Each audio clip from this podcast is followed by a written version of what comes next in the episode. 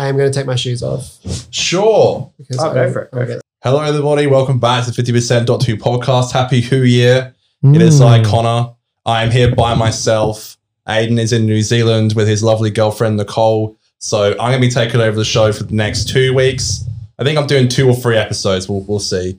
But of course, we need a.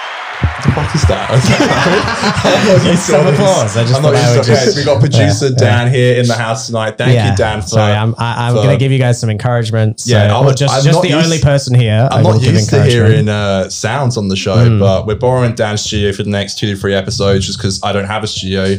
Josh Snares is here in the house in person. Wow. Yeah, can you even tell we're together? You could be, you could be in Adelaide I, I right am now. here, or am I? You could be in Adelaide right now. I could be anywhere. You never know. I could be in the UK. Give it my hand. There you go. That's me. There you go. Allegedly, that could be That anyone's. could be hand. anyone's And hand. we don't, who knows, you know? And you can't even see it on uh, Dan's side. But this is our um, Yeah. this is our fancy theme that this page only on the Vanquishers episode I think, which we filmed in this studio. Intriguing. bit that's of good. law, bit Yeah. fifty percent law. We love some law.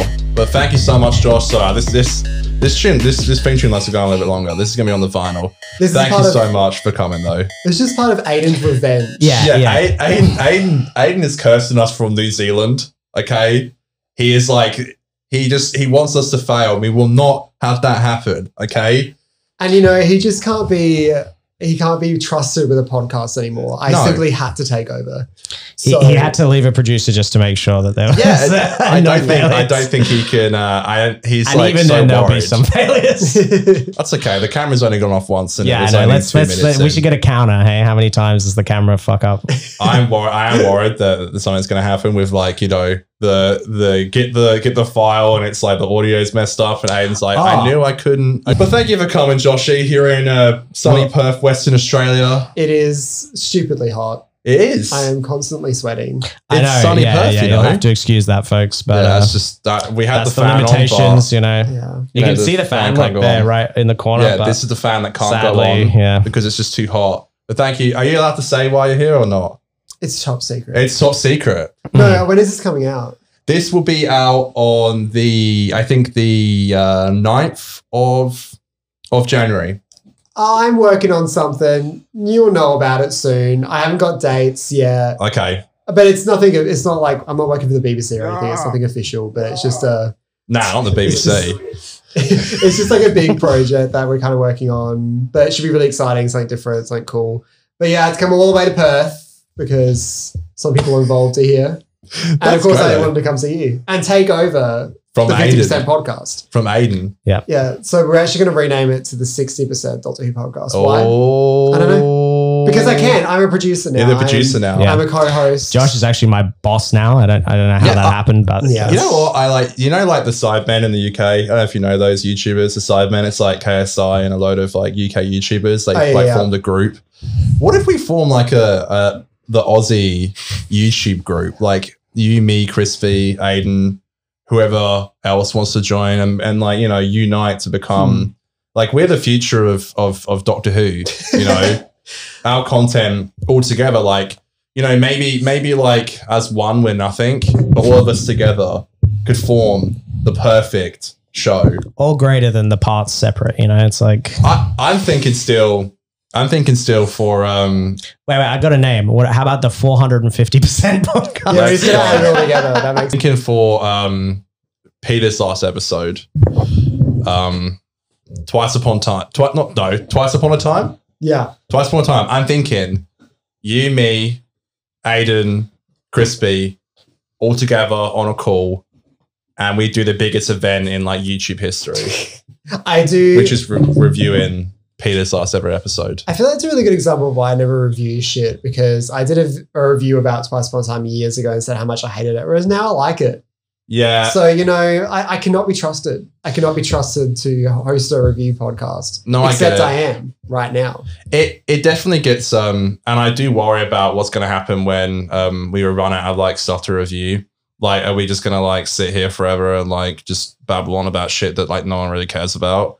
I always like I always think I'm like really boring. So I guess like when time will tell. But we didn't review an episode for like weeks. So that's and we did okay. We did okay because we wanted to stretch it to get to Christmas, and we just did a load of like other stuff. Like we still got one season of Torchwood to do. We still got um all the Sarah Jane Adventure stuff to do. A load of classic stuff, which we're reviewing today. We're reviewing uh, Trial of a Time Lord, which I would you say stupidly agree to watch or Yeah, I was surprised that you wanted to do it. Like 14 episodes is a lot. Like I, I'm I'm a trial lover, but um, when you said it, I was like, you don't know what you're signing yourself up to. Yeah. Yeah, I feel like Aiden as well was like, you don't know what you're doing. Like, it's just not the right decision. And I also like, I don't know, because you, you'd been talking about coming to Perth for a while. Yeah, And I was like, that's okay. Like, we'll set what we're going to do. And I think it was like at least a month and a bit ago where I was like, you know, why don't we do, you know, Trial of a Time Lord? And I just kept pushing it back like I always do yeah, kept pushing it back and was like, okay, I'm just gonna like watch this like next week, next week, and then I left it till um I think I started like less than a week ago. So I channeled Yeah. through it. I'm surprised you managed to finish it in that short amount of time. Yeah, but I think it being Christmas was like a double edged sword because like Yeah. I had time, but also it was like it was quite um um I have controversial viewings where like I can like kind of like multitask, which people say is like really So you weren't Bad. really experiencing it. no, not really. We don't all have an old TV, Josh, that can play. it's only black and white. I can't, I can't watch color stuff on it. Is that through a um? Is that through a, a was that your Blu-ray box set for season two? Yeah, it was. So I was watching like. That's um, amazing. So for the viewers at home, I bought an old HMV TV, like from So it's like cool. a 1965 black and white television set, and um, I got it serviced so they had like a HDMI cable so I can That's like so cool. plug in a Blu-ray player and stuff like that. So I've been watching like 60s Doctor Who on an authentic 1960s TV, how they used to watch it. But how's yeah, the, so it's really how's the sound on it? It's really good. Like I was really lucky because um a lot of those old TVs, like the the speakers at the bottom is like all broken, but Yeah. mine was in really good condition, so it sounds really nice. It's mono, but it sounds really good. It's good mono. Are you able to like even if like the sound box was broken, are you even like are you like able to get it fixed and stuff? Like you can fix up all those old TVs and stuff. So it's a bit hard because like it's becoming like a dying art form. Like the the place I got it serviced, the guy was oh he wasn't that old, but like it's there's a lot of Call like young. out. Out the old folks, uh, no, no, but the like TV shot folks. No, they're, they're great, and he was really, really great. And um, I've noticed that they've started like hiring younger people, so I think they're trying to pass down that knowledge because there could be a point where like no one knows how to make these anymore, how to fix them. So Yeah. it's nice that I could get it properly serviced. I well, we were talking on DMs about um like VHSs and stuff. Like Mm. I want to get I want to get into like VHSs and like my girlfriend's uncle's like a hoarder, Yeah, like worse than me with peace and love. Got any um, missing episodes? Re- Yeah, probably in that in that Sixteen attic. millimeter tapes. God, dude. It's like I, I said to um Kim's dad, I was like, you know, I want to get into VHS and get like an old TV, and it's like my brother will have one. Just go over Yeah. and take it, and I want to get into it because I. Are there any? Are there any Doctor Who VHSs? Yeah, they, they've released like pretty much all the classic series on it. I don't know if the new That's series so ever cool, got a though. VHS, but um, I have a few at home. I found them at like op shops and stuff. Josh, just be careful. You're inside the trial of the Time Lords right Oh. now, so just just don't Oh make my- any don't make any wrong moves, guys. right, it's I'm pretty. going to do my best not to um, be put on trial for anything I say. That is the Valeyard, who gets mentioned quite. Knuckers Yard. Doesn't he get mentioned? I've heard the Valeyard being mentioned quite a lot in um Yeah. in New Who. Yeah, what, what is your take on the Valeyard? Who do you think he is? Oh, Because God. it's very up in the air. I was hoping you could tell me. Uh, I mean, so is it? It's kind of like um, it's almost like what the Doctor's like dark side alter ego type. yeah, sorry, Dykes. It's true. yeah, it's Is that what they were going for with the Dream Lord? Almost like he was like a Valeyard kind of. yeah. Okay, I've- that makes more sense now. because there's some people who think no, the Valeyard is a genuine incarnation between his uh, between the thirteenth and final Ah, regeneration. Okay, okay. So there's that bit, but then there's also like they're an amalgamation of the Doctor's worst traits. So which which one is it? Are they is it like a, a possible future, or is it like they are will they will be one of the future Doctors? Because now Hmm. thirteenth and final incarnation could mean anything. Because Steven Moffat changed it, where he's like, "Here's a ma- million regenerations," and then Chris Chibnall was like, "Actually, you've had a billion regenerations." Yeah. And it's like, how many Doctors are there? Well, Well, I, everyone in the UK played, has played the Doctor at this point. Pretty much, I think. I think, especially with um, Chibnall being such a fan of the classic era, Yeah. I think like seeing stuff like this, I'm like, man, this is like so. You can tell like stuff like the Timeless Child could be so inspired by like a storyline like this, Yeah. where it's like you don't know really where like the value kind of sits, and I had no idea who he was, and I was Yeah. like kind of watching it, and I was like, man, this guy hates the Doctor, like. it's like this prosecution of like the doc and like I don't know because I kind of like I kind of like throw myself into these like situations with like the classic Who and um I don't mean to upset anybody by saying uh you know I mean I do have the would you say you're the classic Who expert? I wouldn't say I'm the classic Who expert, but I have watched all of it. I I I think you are. I think you're being too harsh on yourself. I think you are. I would say I have a niche in 60s Doctor Who, especially in the missing episodes. I, I know a lot about the 60s. When you go into like 70s onwards, I'm I love it and I'm very Yeah. passionate about it and I know quite a lot, but I'm not, I wouldn't never say I'm an expert. There are people out there who know so much about like Tom Baker stories and stuff like that. That's not me. I'm a I'm a Hartnell person through and Yeah. through. well I wow so you've actually so you have watched every existing classic episode Yeah, all of them. that see that Multiple times because I'm sad. That is like something that I don't think a lot of people can say because I don't Yeah. think I've ever met anyone who's done that.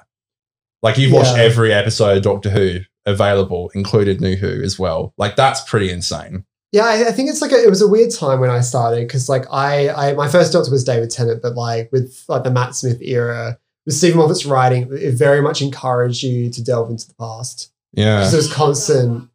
It was like constant references and stuff like that, so you wanted to like know more. Yeah. You know, the first time I heard about missing episodes was on Victory of the Daleks when they talked about Power of the Daleks being its inspiration. That's when I first found out the missing episodes were a thing. And now I'm mentally ill. And all I talk about is 1960s missing episodes. yeah. There is something about watching classic Who that makes you feel kind of like special. because I don't know. I, don't- I, I kind of like telling people that I, I, I watch it because I want to see um, the look of like disgust and like questions in their head. And they're like, you know, I said to my mum yesterday that I watched um, Child of Time Lord, which is like 14 episodes of like the old series. And she just couldn't wrap her head around why yeah. I would do such a thing. I think it's hard with Doctor Who as well because, especially in the classic series, it was shot like a soap opera. Yeah, It was shot like a sitcom. it literally is. you know Like- so like whereas something like star trek it was always well not always but it was i think it was mainly predominantly shot single cam so it, and it's shot on film so it looks good whereas doctor who is terrible image quality it looks cheap because it is cheap and it would look more expensive if they shot it on film Mm. but those cameras make it look so cheap that the already low budgets look even worse You yeah. know, like have you seen spearhead from space No. it's a jon pertwee story and it was shot completely on 16 millimeter film and it's a completely different experience Way. and you'd be like, Doctor Who, if it looked like this every week, I think it would have a very different reputation. And I think a lot of people would watch the classic series if it looked like that. Yeah. What's the flux?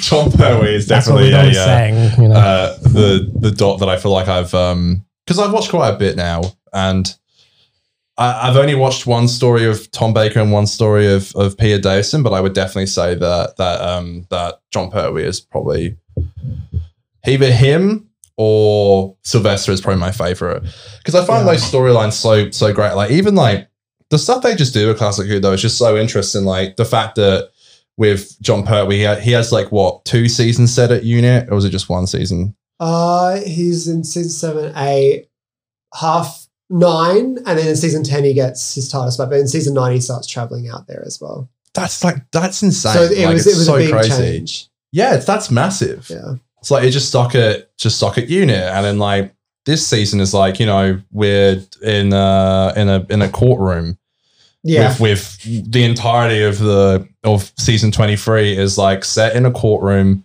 Because I was confused because Aiden, Aiden said to me about it, he was like um it's entirely set in a courtroom, and I didn't understand what he meant by that. yeah. But I think it's actually a unique way of storytelling. It says here the 23rd season of the British science fiction TV series Doctor Who, known collectively as The Trial of a Time Lord, aired in weekly episodes from the 6th of December to this oh, 6th of September to the 6th of December in 1986. It contained four adventures. See, it's weird. They give they give um the episode titles or the serial titles here, but they didn't do that on the one that I watched. They got No, them. so uh, on the broadcast, it's just Trial of the Time Lord episode one, two. Yeah, that's what I got. Well, I think parts. But anyway, um, Yeah. yeah. but I, I don't know if it was fandom or these were the official production names for these. yeah, that'd be interesting, Because wouldn't it it? was different directors. yeah. So, but yeah, I'm not sure. I just prefer calling it Trial of the Time Lord as a whole because I think it is just one big story. It kind of is, and it's. I think that's what makes it unique and Yeah. cool. That's what I liked about LA's. Where they got the the mis the mysterious planet, mind warp, terror of the vervoids, and the ultimate foe. The season also marked the final regular appearance of Colin Baker as the Sixth Doctor, and Yeah, also what, and also Peri. Yeah. I have so many questions for you. So first of all, um, what do you think of this season twenty three? I love a courtroom drama. So I, I I do love Trial of the Time Who Lord. doesn't? Who doesn't? it's always I've because like I feel like fandom always talks about how like oh it would be so much better if they got rid of all the trial stuff, which is the individual stories. Disagree. Like the mis- I, I think most of the stories, if they were without the, the trial aspect, would be very very dull. Mm, definitely. I, I understand like a lot of the trial stuff, it's the same cliffhanger over and over again, but I don't care. I love it because it's camp, it's drama, it's just Yeah. pointless drama, and I, I, I eat it up every time. I can't yeah. I agree. I, I I know that people have. Um, I read a quite quite a few things about it about how people were saying that the um the court stuff didn't go anywhere. But yeah, I disagree as well. I think that was a very unique, cool thing to do. And then when I when I started watching episode one, and they like turned to the Matrix, Yeah, which I think because we had you on Hellbent. They Yes. mentioned the reference, uh, the the Matrix in it or something, or they go to the Matrix. yeah, they're in the Matrix in that Is as is well. this character relevant at all? Uh, Who's this? this lady, That's the Inquisitor. That is the Oh, Inquisitor, boss. who definitely girl um, boss. We love her. Hell yeah. she definitely um comes around the end. But yeah, this is like the um the person who is like you know, the, it, there's the Valeyard who's like so there's the defense, which is kind of like the Doctor, who's like kind of defending himself, Mm. And then the person who is trying to get the Doctor to what is it like give up all his lives, and then uh, that that'll be it if he gets made guilty. Well, that's what I took away. Yeah, from so it. this Yeah. and then the, that this is the guy back here, That that's is the Valeyard. that is Okay. the Valeyard. Yeah. Wow. So yeah, I found it really interesting that the whole idea was that like you know they went to the courtroom and then we got to see the Matrix and that was actually just the episode. But I guess the episodes where I kind of like uh scratch my head a little bit. The the mysterious planet. Yeah, let's start with that one. So that's the first four, Yeah. which I thought was like fine. It's because it's written by Robert Holmes, isn't it? I think it's one of his weakest scripts. That's right. So I think got it's his Holmes. last as well. Yeah, so seven problems occurred during production, including the death of scriptwriter Robert Holmes. Yeah, so sorry to speak. Homie died. ill the dead. Joe doing it. Jesus. But yeah, um, because uh, Sounds like he died right in a stinker. Sorry. so there's basically like this story that like they uh, Peri and the Doctor like land on a planet that's very much like Earth, and there's like this um underground Ravenox. society, and then there are like these ravages on top of the the planet. I don't know. I didn't hate it. I didn't. I didn't love it. I guess like I was intrigued at the beginning with the whole idea of the the trial. That kind of like took me by surprise yeah, and like they're trying to like the Valeyard's trying to like stitch the Doctor up by like showing how he like puts Peri in danger and like takes things too far and like you know it was by this season that I, I think they both were like, we need to be nicer on screen to each other. So Yeah. the script was primarily the same, but they kind of altered their lines on how they delivered the lines as well to make them seem like they're more friendly because it was getting to a point where they just like, why do these two people travel anymore? They hate each other. yeah that's kind of weird vibe isn't it I, I know I know Aiden was saying as well that like uh they really thought that this was going to be like the next big thing on TV like it was going to be like revolutionary and I think that the the writing kind of like sets it apart. But it sucks because like I can see what they were going for, but it's like this story is like it's kind of like it's kind of like whack and weird, uh, but it's kind of it is kind of cool though because like you know back back in the uh, in the in the final story. We see like characters come back and like it all kind of gets addressed or everything that was happening in that episode. But I don't know. Probably my, my favorite story though definitely was uh was was Mind Warp. Really? Yes. That's intriguing. Because Yeah. uh, let's, you know, Yeah. I'll I'll say one thing about Mysterious Planet before we move on. Yes, please. Warp. Um, I watched it with my partner for the first time years and years and years and years ago. Mm-hmm. Yes, I've tortured him to watch Trial of a Time Lord. Good and lord. also reconstructions of missing episodes, and he's still with me. Wow. And we've been together for almost 10 years. 10 So- years nearly. Yeah, isn't Holy nuts? smokes. Wow. Let's get some Congratulations. applause. Sorry, again. Yeah, yeah, yeah, yeah, hundred percent. So what I'm saying is if you can torture your Well, partner well with done. classic Doctor Who and they stay with you, then it's it's for life, baby. That's a keeper. It's a keeper. That's a keeper. So um, yeah, so when I watched it with him, there's a scene at the end with the L1 robot, and he's got he's got the Time Lord files in a little Mhm. briefcase, Mm-hmm. and he literally started crying because he was like, he just has a little briefcase because he wants to go home because he looked really cute, and I was like, you're a sensitive little soul, That, uh, that, but it is cute if you look no, back. it, really it, cute. it is cute. yeah. I'm getting a bit sick of seeing a massive ass robot be the villain of some classic story. Yeah, like we we had this in the the Green Planet. It's just some dumbass like computer, Yeah, and I'm like, come on, guys. Maybe enough with the robots and like you know the classic like evil mastermind being just like this tin robot. But you know, as far as like classic stories go and like Colin Baker stories, I didn't think it was too bad. But yeah, this story I actually re- I did really like, which is Mind Warp, which is um which is Peri's Peri's last episode. Uh Nicole Bryant. Nicola Bryant. Nicola Bryant, yeah. Sam, here's a fact check. So That's why Josh is the uh, that's why Josh is the expert with I'm the official correspondent. Did you like Peri as a character? I love Peri. I love yeah, Nicola. Peri's great. Oh my god, I'm going to share, share a sad story. Gone. So I went to a convention Tea. in Adelaide years and years and years ago, and it was before I had like a job, so I didn't have any money. Yeah. So uh, Paul McGann was there, I, so I had to choose only two people to get a signature from because I couldn't afford any more. Yeah. So I bought one from Frazer Hines and one of Paul McGann because I was like, I'm never going to see Paul McGann here in Adelaide ever again. Who's Frazer Hines? Frazer Hines played Jamie McCrimmon, the second Doctor companion. Jamie. Okay. Yep. Yep. But Peri was my next in line, but I, I couldn't afford it. I had no money. Yeah. But I was waiting for my friend who was getting a signature from her. So I was waiting just like behind him. And she was like, Oh, do you have something like I want her to sign? And I didn't have anything and I felt awful. And it was kind of like an awkward moment. So I hope Nicola Bryant doesn't hate me Because you didn't have anything that she could. because I had no money. I couldn't, I couldn't pay for an autograph. God, you know. uh, what- She's, she's disappointed in you, to be fair, like is that's fair, you know. that's sick though that you got to like actually meet Paul McGann and stuff. Was it that? Would you what? What? I'm not, scared- I'm, I'm not going to say anything. What? Why? What happened? What happened? What no, I'll happened? say it. No, not on this podcast. I'll talk to you later about it. Is Paul McGann cancelled or? No, Paul McGann is not cancelled. Okay. No, but um, it's a Oh, funny dear. story, but it's not a story. I, I, I, I I'm not the one to tell it. Oh Let's just say God. Okay, but you got the signature in the end. I did. That's. I, I, I did get a signature. Okay. Oh God. All right. I, I will say this: Yeah, when I went Yeah. out to get his signature, he didn't. He didn't actually look at me or talk to me. His assistant did.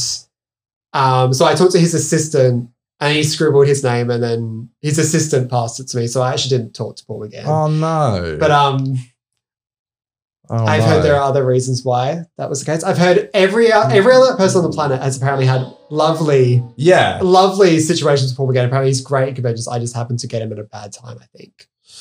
And let's just leave it at that. I've heard that though. Like I know that um I know that uh, Jenna only I think Jenna only did one. I think that's Jenna's Jenna Coleman's last. Yeah. Oh, I poor think- Jenna. I like, think she had a they bad did her experience. dirty. I think that she had a bad experience. Yeah, I, I think it was an unflattering photo set up, and I don't think she realized how unbothered she looked. yeah. And it, those lines are long, and I think it's doing conventions not easy. So and and also like you're meeting this person for like ten seconds. yeah. You know, if you met me for ten seconds, you could have got me at a bad moment, Yeah. and then in that ten seconds, you're like, oh, that person's an asshole. yeah, exactly. Like you're not getting a true representation of that. And then, you know, on that same day, I met Katy Manning, and she was like so lovely, and she talked to me like outside of the convention and everything like that. So you know, I got her at the right point. Were you doing I YouTube just- then? Like Nah. okay. I was I was like eighteen. Plus they have like like they had the same conversations with like fans like all day. Like yeah, how many times in the last hour they've been told that like Yeah. That they love their work, that they're a great Yeah. actress, like that they love them, and Yeah. like you know, after a while, it's going to start to sound a bit like mundane. yeah, And I guess like we met, we met. Um, I say we. I mean, Aiden, dumbass, who's in uh, New Zealand right now. Who? Yeah, who? I don't know him. That dumbass in uh, New Zealand right now and his dumb van traveling around New Zealand. Are you talking about the old host of the Yeah, the 50% old host. podcast? Okay, yeah, him. I don't know who that man is. Me and Redacted's name. yeah. Yeah, yeah, yeah. Thank We went to uh yeah, we saw Arthur Darvill at a con and that was really cool. Oh yeah. And um yeah, that was sick. I was just too nervous though. Like I didn't Aiden Aiden spoke to him a lot more than I did, but I I was just really, really nervous because something about meeting like famous people, I just get freaked Yeah. out. I had it with this rapper once. So I went up to him and I just couldn't speak. And he was lovely. Do you know Illy? nah. the rapper Illy. He's like the second like biggest like Australian rapper, and I I didn't even like listen to his stuff, and I I got a vinyl signed, and I just couldn't speak. I just went blank. But you know, and I guess like they have to deal with like nerds like me all day who are like probably are like socially awkward and like they're there to get. And I wonder if they get like paid well. It must be good because like They, they uh, as far as. I know, they get paid the rate to be there. Mm, Then they get a cut of every photo and signature yeah, as well. damn, so they get like some and it's fat usually a- it's a compensation. So it depends on like how popular you are and how much of an in demand you are. So it's all very dependent on that.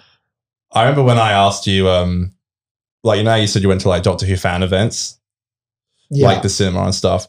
Do people come up to you and say, "I'm a big fan of your content"? I haven't been to one since I became a YouTuber. If you Okay, want to use that word. So um the only time someone in, in public has ever come up to me was back in my Tumblr days, like 2010. Some person came up to me and was like, "You're this person," and I was like, "Yeah," and but no one, no one's ever come up to me and said, wow, "You're Josh from YouTube." that surprised me because, like, yeah, they're pretty big following. I, I don't know if Doctor Who's popular in Adelaide. Like, I don't know many people That's who are true. fans of it. Like, uh, maybe if I went to the UK or something like that, but but you know, even then, like, I I don't think I'm that popular. I don't think I'm famous. I don't think I would be recognized on the street. That's never happened to me, and I don't think it ever will. I suppose, like, we were talking about in the car about how like um most of our fan base is like in the UK. Like, it's so like who watch my stuff, like yeah. eighty percent is like the UK. So like you know Australia wise, yeah, I guess you're right. I don't know. I guess it would be freaky. I mean, like I know, I yeah, I not that you know. Of course, I've never had that, but but back when I back when I did, yeah, Guys, God, we can't take this God bless slander. Perth. yeah, thank you, WA. Back when I Love you, used WA. to used to vlog. When you're here, you're a WA stan, okay? So when I vlogged, I got noticed by a couple of kids once, but that's just because like it was just like young ass kids, like you know, like yeah, run around and like word got about that there was a vlogger in Yeah. said area and that was that was kind of cool i don't know unfortunately like you know if i went to like a, a screening for like a doctor who movie and someone recognized me unfortunately i'm one of those twatty people who would be like me You're not even dressed up.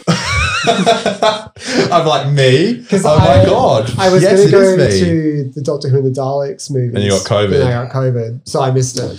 So, Okay. i'm not joking someone there would have known you Oh, I put it on Twitter so like I knew people who Mm. knew me who I haven't met yet. So it, it's not so much like I was going to be noticed by some random stranger. It's people on Twitter who I talk to. Or have would you have treated that as like a work thing or more of a No, it wouldn't be a work thing. Well, I mean, because you know, knowing that you might get recognized. I mean, is that like a does that change how you look at going to events? You know, I like as a fan versus as a creator. Well, I, I don't I don't consider myself to be a celebrity of any sort. Okay, so, So I- yeah, I- you're I'm- removed I'm a from that. Like, cause once like Fa- so- fan first. That's cool. That's that's nice. like someone asked me like to do a panel once in the UK when they That's said so I cool. over, and I said I'd rather die because I don't consider myself. Well, like imagine me on a stage talking about myself for like an hour. Like who would go to that? And if they did, like i come reckon up, people would just come up and talk to me. You can talk to me. Like I know I'm very intimidating and very masculine, and you know it's just scary, but I'm approachable. You are approachable. I, uh, do you know what blows my mind? I we didn't even like talk this time last year. I remember it was March of 2022. Uh, it's January 2nd now, or 2023, and I was talking to Aiden about psyching myself up to DM you and Crispy Mm. about making like a cameo in the hundredth episode Oh, of the yeah. podcast. And Crispy said he'd send one in and then forgot and then and then you said um you guys seem really lovely, but I've never watched your content before, so I can't Yeah. anything in. I'm Which makes sense, by the way, because we could have been like anybody. that's the thing. I'm really, really because I want to be someone who's like, if someone asks me to do something, I do it. Yeah. and I, and I am very open to stuff like that. I am open to collaborations, but I also need to do my due diligence. You know, Yeah. I, I make sure I watch because the last thing I want to do is be associated with some like alt right. That's, that's why stuff like cameos, you know, like the person. cameo services, were like that's Yeah. scary because like people they like you to like shout out the businesses and stuff, and it's like you're shouting out like podcasts. Like yeah, Aiden got um, you probably weren't watching the show. This point, Aiden got um Noel Clarke to give me a cameo, and he shouted out fifty percent. Yeah, that's a really poorly aged. And he, That's- you don't want he just said it, and I'm like, what if we were like? Do you have that soundbite somewhere? Uh, it used to be on the show, but what, yeah, what, I- what, was it of? Noel Clarke saying what? he said, Like- um, "Shout out to the fifty percent." Yeah, I don't know. It might be on there, but I don't think I No, I it took it off there. I just once he got Yeah. a bit cancelled, I, I Yeah, took yeah. it off. Why would any of us have Noel Clarke sound bites? Can I ask yourself that? Well, back in the day, it was cool though because I was like, "This is sick." Yeah. I have someone from Russell's era shouting out the podcast, before you knew the type of. but then it he came out eventually. But like, that's what I'm saying. Like, for legal reasons, allegedly. I totally get it, but it's scary because like I didn't, I didn't. um I'm yeah, as the to host, you. Josh has to stop us from getting sued. yeah, for legal Yeah. reasons, this is all allegedly. Yeah, But- allegedly. Uh, See, um, this is why it Snares is onto the uh, onto the the legal shit. That's you know why he you're gets doing. the uh, the top billing, obviously, uh, as the new host. So but yeah, top billing. yeah, but yeah. Um, I Yeah. don't think say about that. I don't think I was saying. we, yeah, we didn't talk though. Like, it's crazy. Like and now, now, now you're here in sunny Perth, and we're actually like filming together. It's been a long time, old comrade. That you know, that's that's Sontaran. He said that he's in this episode. He's in Mind Warp. Are you serious? That yeah. Um, wait, this guy? General. It's been a long time, Yeah, old wasn't it General fucking Star or some dumb shit? Really? Yeah. I, am not good with Doctor Who actors. He's uh, Lord. He's Lord uh, Kiv, the little uh, the little green Is that the slug. same guy? Mm. Oh I noticed the voice, and I was like, I know this voice, and I was like, that sounds like that twat Sontaran. Yeah, so he came back. Yeah, he he uh, played Sontaran General Staal in Doctor Who in two thousand and eight. Yeah, Oh. That's so, so, funny. I didn't never knew that. and he plays Lord Kiv, the little little sluggy man, who Does Peri die? time, 'Cause- old comrade. Is it the same voice actor, but it's the same character? it's the same actor. So it's What? the so he plays like wow. he plays a little slug. You can bring up if you want, producer Dan, but he plays like a if you if you look at Lord Kev Kiv, Kiv.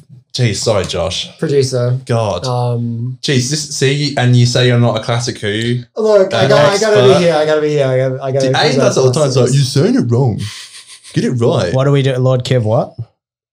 Is that how you say it, Just Josh? Lord Kiv. Lord Kiv. Lord Dr. Kiv. That's all we just need. Lord Yeah, Kiv. there he is. Let's so see. Um, this little green dude, he um he is General Staal from the 10th Sontaran Battle Hmm. Fleet, or whatever the hell Wow. he says. But yeah, this little dude, um yeah, so does Peri die? Because at the end of the episode, um, yeah. So it's like, originally she was supposed she to lives. Yeah. but then they they changed their minds last minute. It's like, no, it's sad, so we'll make her live. it doesn't make any sense because like there's no like one's this happy about it. there's like this like barbarian bloke in it who's like some like he's like you some got us. yeah he's like some hairy Sorry, ass think guy I mean, Brian Blessed. and then it's like it's just like some hairy ass like caveman and then they somehow set up this like romantic thing at the end of the episode they're like and Peri lived happily ever after with him I'm like where did this come from I have a feeling that maybe the character of Peri is just attracted to toxic men. pretty much I and I don't think it's her fault. sorry Peri I, I think it is the writers because the doctor treats her horrifically, yeah and then she ends up with Yrcanos, who's even worse. Maybe she just thinks she can fix them. I don't know, but either way, I think um, Peri can do better. I love you, Peri, and um, find someone who treats you right. there's that little um the little doggy fella who's like um Oh, yeah, I love the dog. the little doggy fella it's a it's a very strange episode dude It classic classic who is so weird Philip Martin's a bit hit and miss with me, the writer. Like he wrote Vengeance of Varos, which I think is one of right one of the best um, Sixth Doctor stories.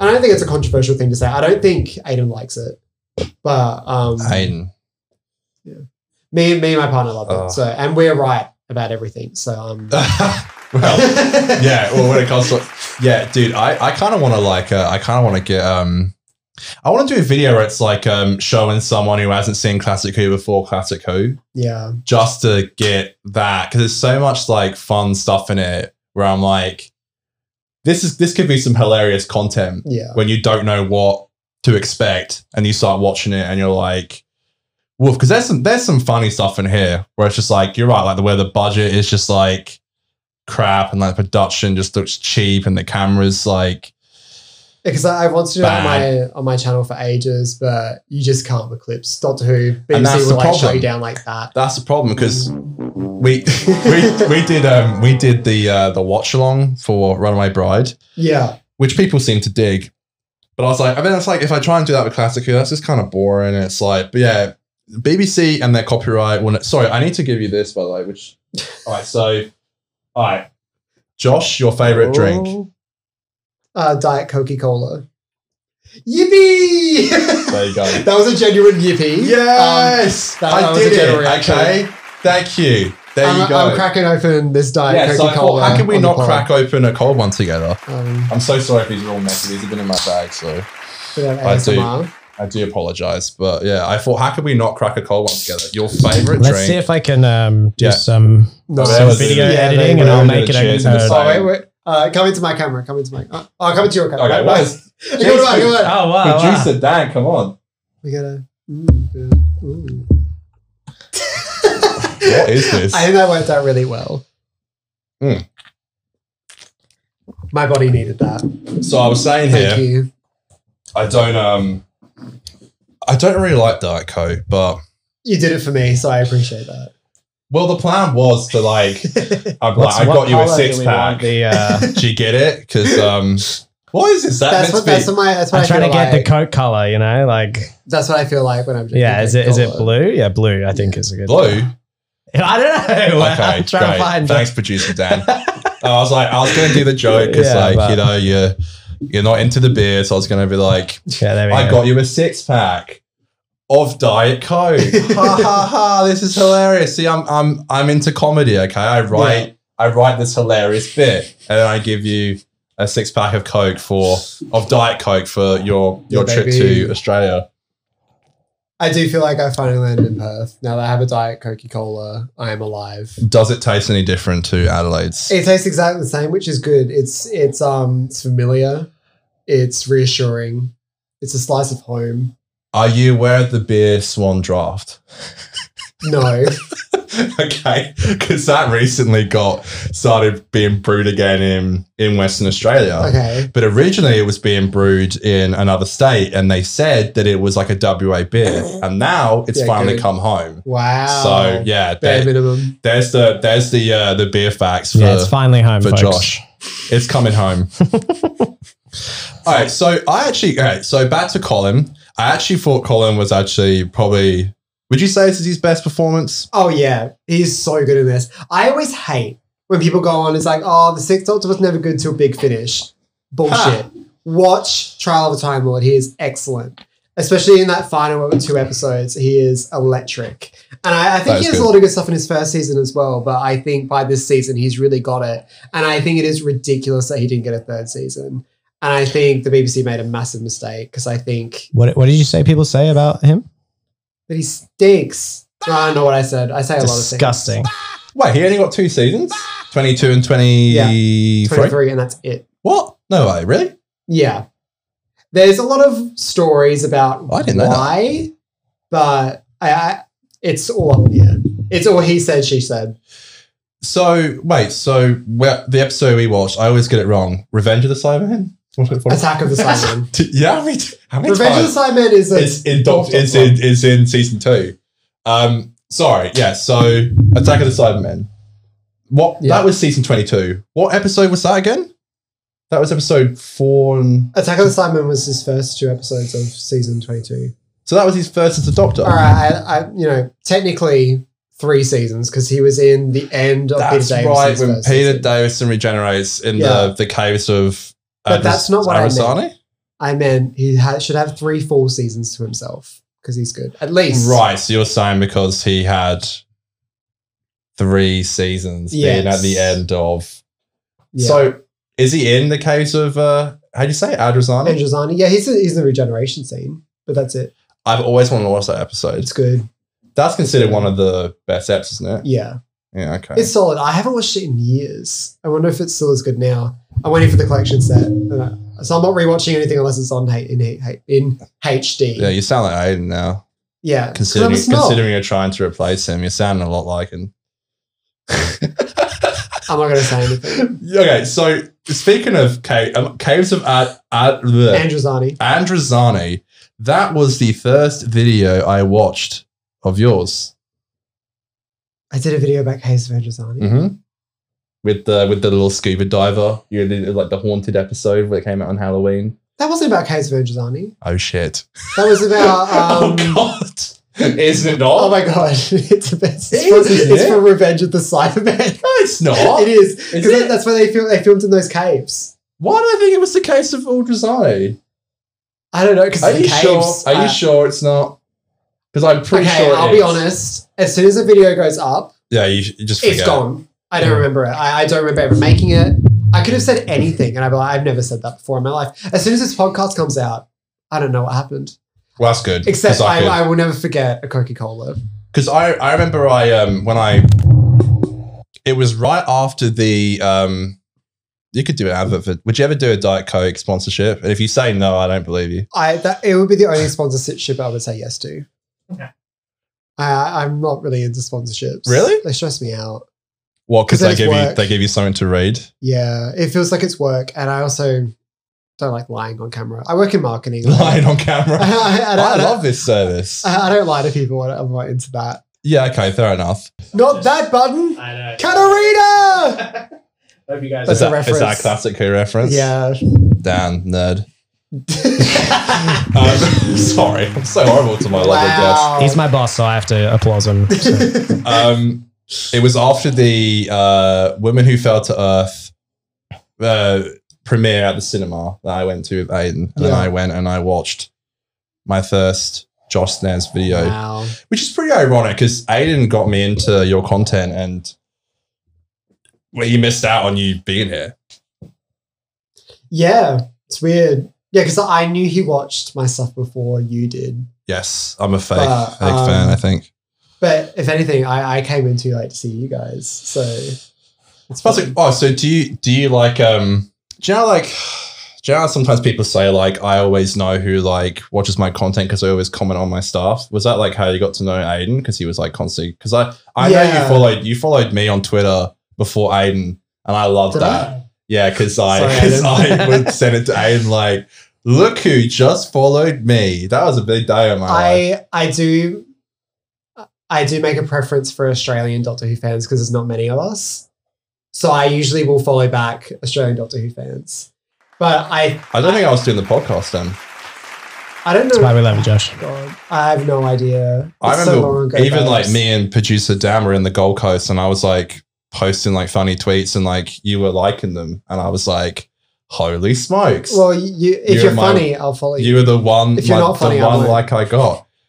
I I see that Quinton reviews uh, really loves your content, oh yeah, I love Quinton. He's sweet. so producer Dan's a huge fan of him.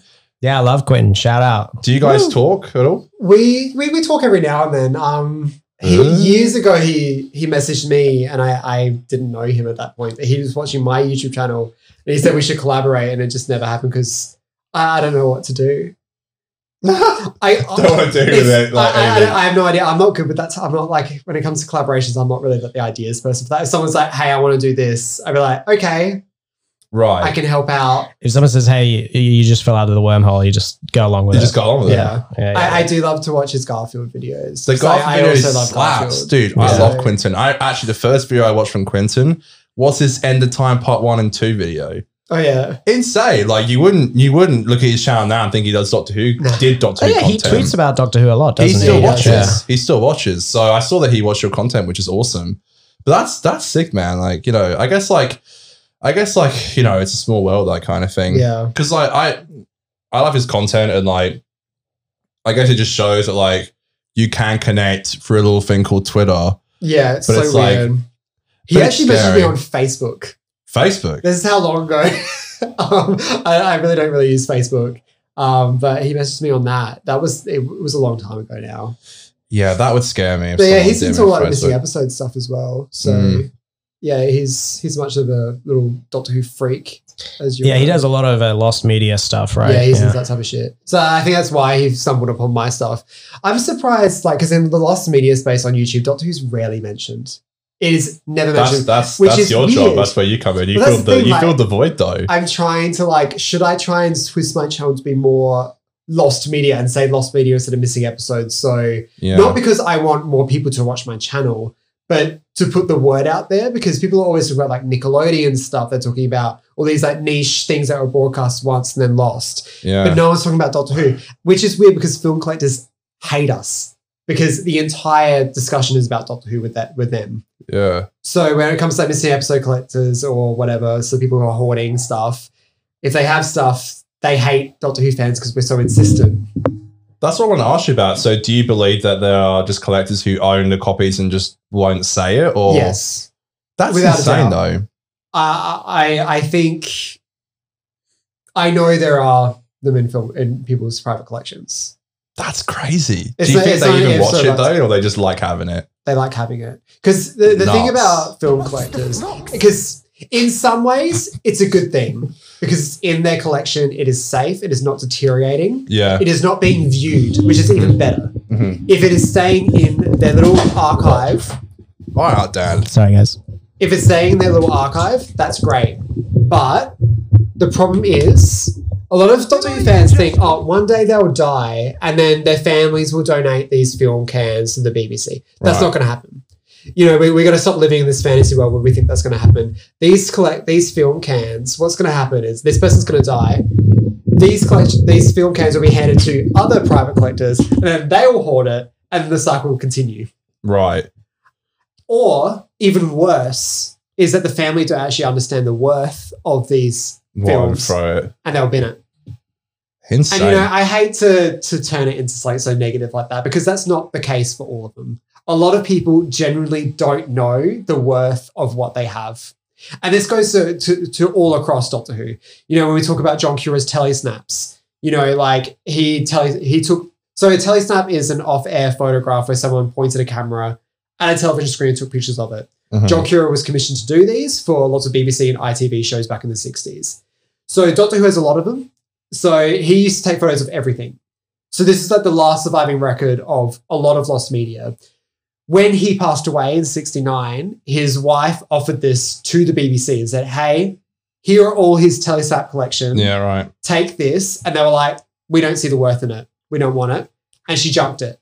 Oh my god. Now we look back and there's so many Doctor Who missing episodes and so much lost media in general from the BBC and ITV that no remnants exist. And we're so lucky that we have a whole bunch of these telesnaps from Doctor Who that we take for granted.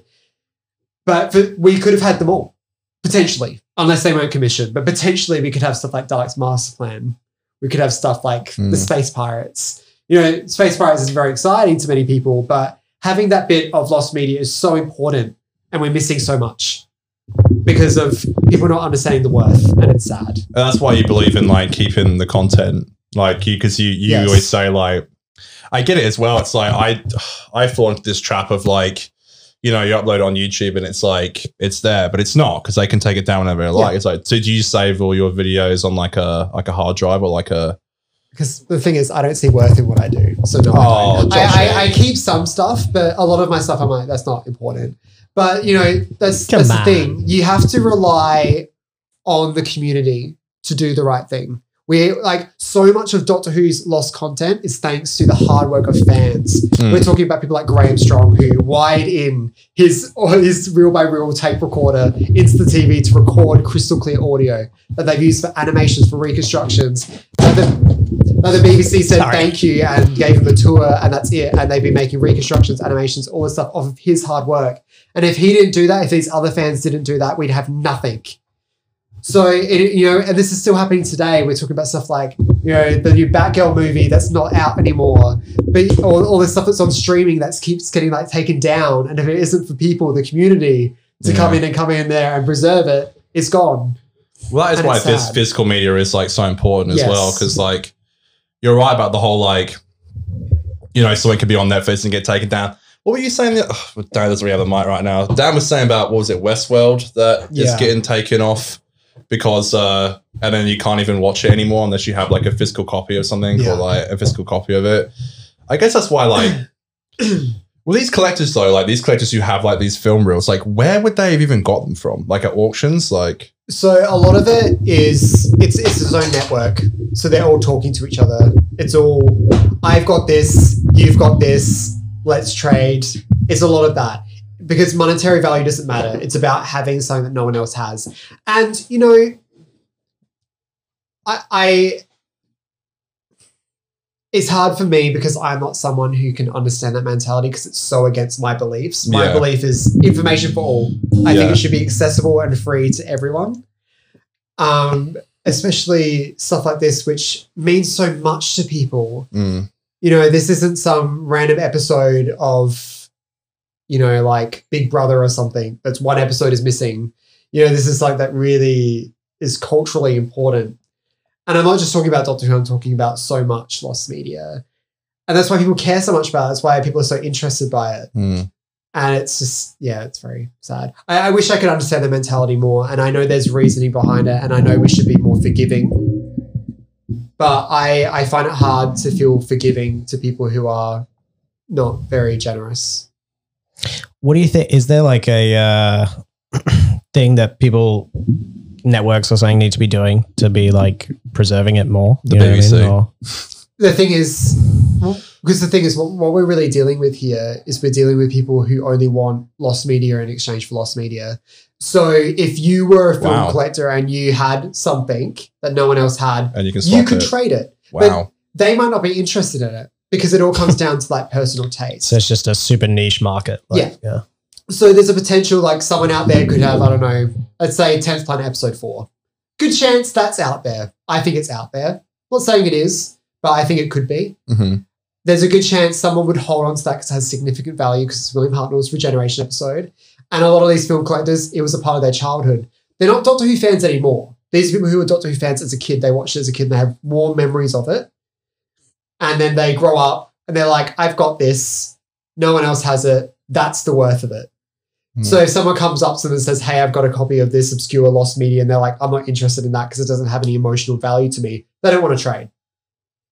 So, you know, like you have someone like Ian Levine who had a copy of Invasion of the Dinosaurs. He had a, I can't, I don't remember which episode, but he had an episode that the BBC didn't have, and he held on to it so he could trade for what he considered a more valuable missing episode. But that episode did exist somewhere else. So it was fine that he hoarded this right. in the potential to trade. I don't think Ian Levine has anything anymore. I'm not. I'm not saying that. This was back in like the 80s. So he was doing. He was playing the game. The only game that you can play is I've got this. Can you give me this, and I'll give you this, and we'll switch.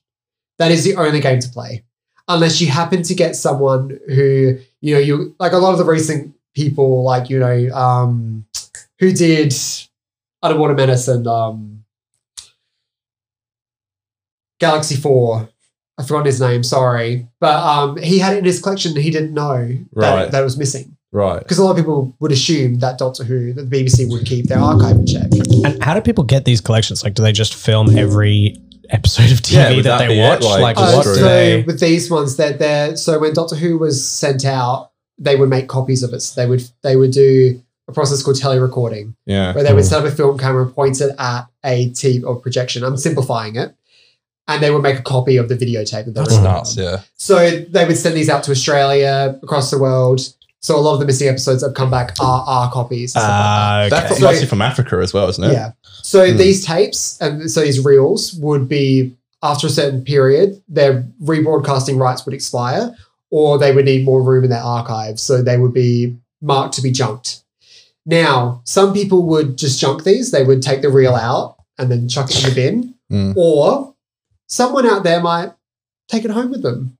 And then it And would end up in a it- private collection ends up As the a collection. yeah, and then yeah, it would yeah, sell yeah. to other private collectors, Okay. especially because during this time when people are selling these old film reels, it would have been pre-internet. Mm. I doubt anyone's trading missing episodes online. That's I, I don't know how film collectors work It's nowadays. like too low level for them. Yeah. Yeah, yeah, yeah. it- It's there. It's a it's a tight knit community within itself. Wow. Do you believe there are? Wow. Is there like a type of episode or like a serial that you think has actually gone forever? Like no one's heard of it since it just like got burnt. There's one episode. Never say never, but the Feast of Stephen, so episode seven of the Daleks' Master Plan, So no one knows was what that is. there was never a copy made Oh, that we know of. Now, when we say there was never a copy made of, it means it was never sent out to be distributed across the world. So it was only ever broadcast in the UK because when they sold Daleks' Master Plan overseas, it only ever went to the UK. Mm. It Daleks' Master Plan came to Australia, but we didn't broadcast it here. But we did buy episode seven because it was a Christmas special. So it didn't make sense in the broadcasting sense. Is that like with Marco Polo as well? There's just one missing. It's weird. No, Marco Polo has none, which is weird. Uh, Okay. This is this is funny. With Daleks' Master Plan, there's only have two copies. All right, so the UK Okay. Okay. and Australia. We have three episodes from that. We have episodes two, five, and ten. Mhm. So why do we have those when there's only two ever copies? Marco Polo, we have like I think there was like eight or more copies made because it was distributed like a lot of places because it was early Doctor Who and they were testing different countries. Yeah, who's right. interested in having it? But we have no copies of Marco Polo. Yeah. So in theory, you would think there must be Marco Polo out there, but that's not necessarily the case. Right. It's just the luck of the draw. Like Daleks' Master Plan, the fact that we have three episodes is just crazy. Mm. Like, what are the chances? But so you can't really make a really good educated guess when we have examples like that. But then there's, I, I think this is what I was trying to say earlier. There's always a chance that a producer said, I need a copy of that to review. And that was an internal copy of an episode that was in the BBC that is not an official on the list. It wouldn't, it probably wouldn't have been marked up to say, I need a copy of this. So there's always a chance that one of those copies exists somewhere in the wild. But we, I don't think anyone anyone's ever found one of those. But I've heard that's a possibility. But I wouldn't get my hopes up about that. It's like a. Is, did you you did you, you said something like a uh, it was like almost like a shack in Africa or something where you could just like find like old reels and you can go through there maybe find like an episode of Doctor Who or something. Is it like is there something like that where it could be that simple of finding them or It's incredibly difficult to get into archives. right? You know, like, you know, look at the stuff like, like Philip Morris did, Finding the Web of Fear and Enemy of the World.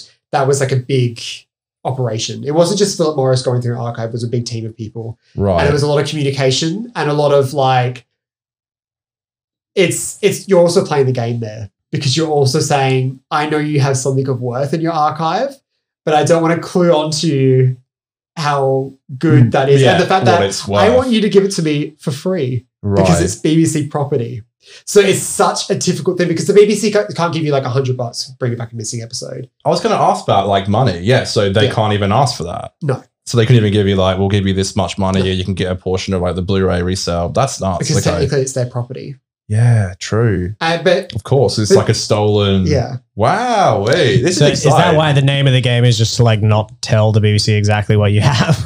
I suppose so. Because they Yeah. could probably come in and like Yeah. sue your ass for doing it. But we say this as well, but then you got stuff like episode one of The Crusade, The Lion. So when that was returned, the guy who had it, he sent it to the BBC to make a copy, then he wanted it back. And then he wanted to resell it. So sell the film print to somebody. Right. And apparently the BBC had a problem with that at the time. And he was like, I gave you this for free. I could have kept it myself. I should be able to sell it. Right. And there was a big legal dispute about who owned this. Is this the BBC's property? But God. eventually the BBC were like, you know what? It's fine. you can sell this. But eventually I think he ended up making no money because the advertising rights were just a nightmare. Isn't that sad? It, it's pretty wild. Like I can see why. I can see why you wanted to keep making content about this because it's so fun. I know Do you so go? much. Do you go crazy a little bit, go knowing all this information, or well, I, I'm brain dumping right now because I just, it's just in my head now. did you have to like dig real deep and like I've read a lot of books and stuff. And, right? You know, it's it's hard because like, it is it is my little passion. Yeah. and you know my YouTube stuff. It's like it's like my my missing episodes documentary, my my first big video and stuff like that. Yeah. There are a lot of errors in it because I was very new, right. and over time I've started making videos that kind of replace that video yeah. Okay. to to reinform because. Now I'm very strict. It's like I need multiple sources. Like today, I am literally going off my memory. So if I've messed something up, that's because I haven't fact checked today. But I, Yeah. I usually try and get at least two sources, or I chuck a big old allegedly. so Allegedly, of course. Yeah, that's what the fifty percent means. Fifty percent accurate. yeah, 50%. fifty percent accurate. Yeah. I'm going for at least that. So yeah, Do you have the favorite video you've made? Uh, nothing Doctor Who related. For real? It's all like stuff I used to make at uni with my friends. Right. It's like karate nun and stuff like that. Oh god, I remember that. I know Yeah. you've been talking about that. oh god. What you know? I know you did. Do I you know- want to screen? You want to screen it? Or? Yeah, you got, you got the film reel of that. I, don't, I, I know I asked you this um, the first time you come on, but um, you know you did that that you did the series of like mysteries and stuff. Oh yeah, unexplained. Yeah. Yeah, that was so dope. Do you see yourself like? I know it's hard when like I guess you're like primarily a Yeah. Doctor Who YouTube channel, but like, have you been doing any more thought about? Because like you've also recently uploaded that you're going to be uploading uh once a week now. Yeah. Do you see any of that not being Doctor Who content? I think YouTube won't let you. Yeah, It's it's not so much that I know I, I know if I make something that I won't get the views. That's not so much a problem, but it makes you feel bad Mm, because it, tells you this is not this is not getting clicks. Mm. People aren't watching this, and it, it as much as I don't try to look at that type of stuff because I realistically I don't really care because I know that people do like This what is I what do. we're talking about, Josh. That is karate nun, yeah. Karate on, we love it. That's Nick. Um, she's iconic. I love her so much. Um, but yeah, um, yeah. More of this, please, Josh. I don't think I could make nun again. I think this is very much like a first year uni project where like you're just filming and you're not thinking too much. Just having fun, you know. Whereas now I I think too much. Well, Because we- it's my job, we- I, I have to. Yeah, we used to do stuff like that all the time. Dan and. I and Aiden and all that, and it just like yeah, it was like that where you could just. That's why I like making like the the Christmas content. Like I don't know if you saw any of that, but yeah, just like when we filmed the Christmas trailer, like Aiden, Aiden, like he took it so fucking seriously. There was like three different cameras. yeah, I swear, I came in and I had to read a script, and he was like, "Okay, now we're gonna like revise the script, then we're gonna do it." And we we rehearsed it like ten times in a row until Yeah. I remembered it. And it's like, okay, now it's time to to film it. It took us like an hour and a half to film like a a minute trailer, and I was like, it was kind of fun to because like we did a video where I reviewed the um the season one two OC vinyl, and like just to be able to just like have fun and not care about yeah, I don't know, the rule of thirds or some dumb shit. Yeah. It's like it's just fun to do that. And like, but you're right, that video did terrible. And I was really proud of it. And I thought it looked Yeah. really fun and it was really fun to do. And yeah, unfortunately, it just didn't do well. And it's like that kind Yeah. of content that just like the vlogs, I like I love making the vlogs, but they don't do great, you Yeah. know. And I don't think they ever will do great. And it's a shame because I It's think sad. I think it's about finding that balance between what you're enjoying making and what people actually want to watch. and what it what actually works with the audience, you know. and I think I've found that sweet spot where I've I realized that a lot of different people like different things that I do. So there's some people who like the more relaxed, jokey, off the cuff stuff that I do, and then some people who hate that.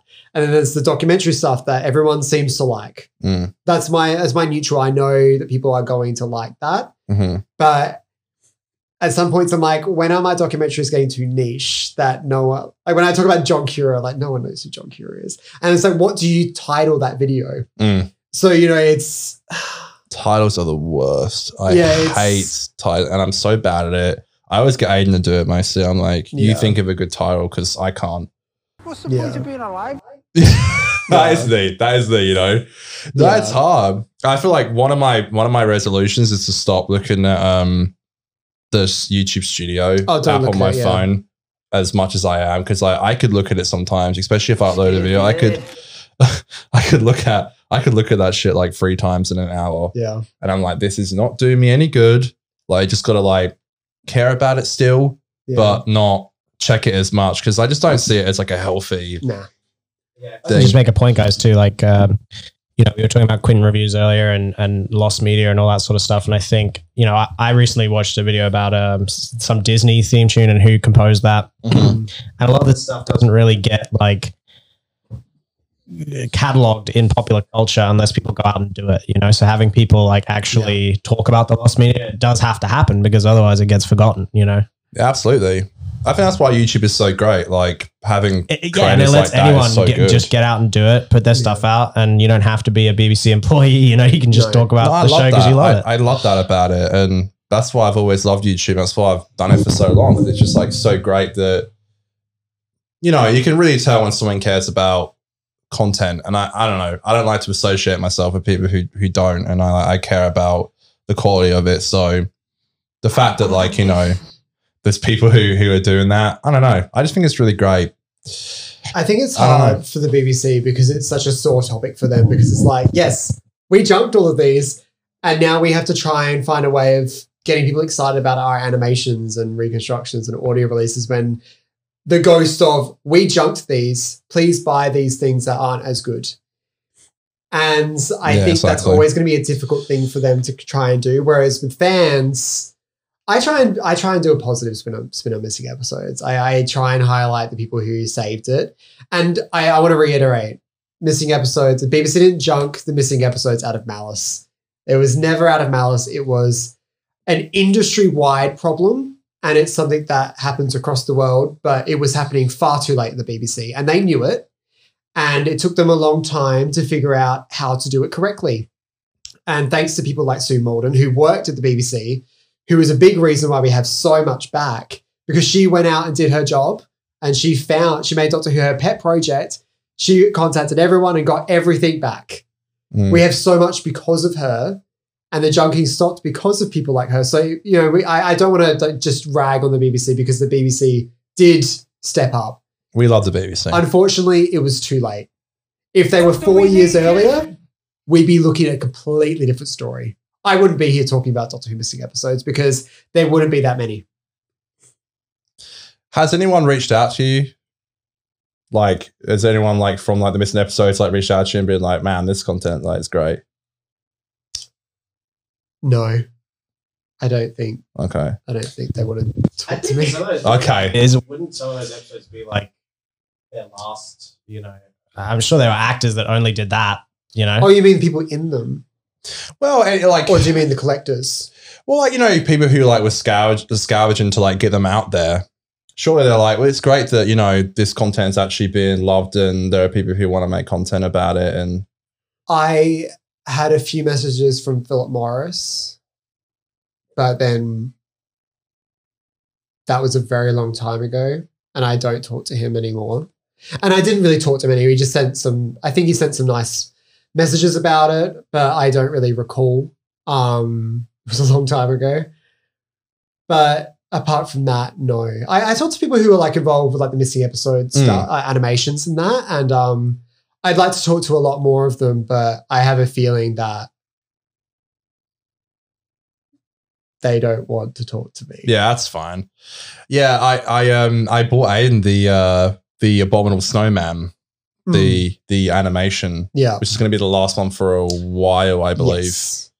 So well, we don't know. We've like Russell, I do want to speak to you about Russell real quick, Yeah. um, because we're in the 60th year now. Uh, now that we're here, we got the trailer, the new trailer that came Yeah. out on the 25th in the UK. What are you thinking? Are you really excited, or are you still? Yeah, I, I've been talking to people about this. I'm like, I'm still pumped.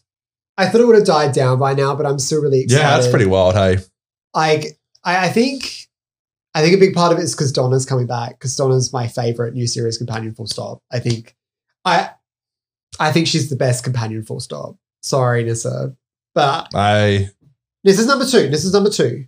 Always, But always. Uh, I- Donna I, is perfect. Every episode, I think she is brilliant. mhm. I I have nothing. I have nothing negative to say about Donna, and I think Catherine Tate is a blessing. We were so lucky to have Yeah, her on the show and to have her back again. yeah, incredible. absolutely. Nah, hundred percent. So yeah, I am very excited. I, I love David Tennant. I you know I keep buying all of his Big Finish audio stuff, so I'm excited to see him back on the screen. So I think I, I think it's a good way to bring back an old audience because the thing is, everyone I know who has stopped watching Doctor Who Mm. are going to watch it because David Tennant. Yeah, is that it. ain't that the truth. I literally had that conversation with my sister the other day. It's like David Tennant's coming back, and it's like, well, I'll watch. And it's like my mom is Yeah. as well, and it's like, good gravy. and Like, it's like Doctor Who fans can complain as much as they like, but he's there for three episodes and then he's off. And there's a good chance he oh, he'll probably come back again. But for a tiny little, yeah, tiny it, little won't be, thing, it won't yeah. be like, well, we're getting that. But it's nothing still like bananas, this. though. nothing like this. And you know, this is the type of stuff It's crazy. that in 20 years' time they would be begging happened. Mm. You know, this is the type of stuff that we've been asking for forever is to get a previous Doctor come back to do multiple episodes. It's nuts, You isn't know, it? people have been begging for David Tennant's return since he left. yeah. But now that he's back, everyone's like, oh no, I don't like David Tennant. It's like, you're a liar. Yeah, it's like you can't please him because it's like it's they say it's unoriginal, yes. but then like when it when it was like you know being original, I guess to an extent, no one liked it. And I want to clarify as well the people I know didn't drop out because of Christian or Jodie. A lot of people I knew stopped watching after Matt Smith Mm. or stopped watching after Capaldi That or stopped watching thing. after Jodie. Yeah, So, you know, to get David Tennant back, who's the most popular doctor, makes sense. no, it does. Yeah, I think there's a lot of people who fell off from the show for like uh, plenty of different reasons. I, I know Yeah. there were people who left because of Capaldi, because of Jodie, because of Well, it even changes of so much. You know, like it changes so much. You know, I think one of the biggest things that killed Doctor Who is the fact that it's on breaks all the time. yeah, So it's, Going out it's never on. So and when it is on, no one knows where to watch it because it's not on streaming. And I think that's the big thing. I don't think Capaldi or Jodie killed Doctor Who. Or I said that being dramatic, using the word killed. Mhm.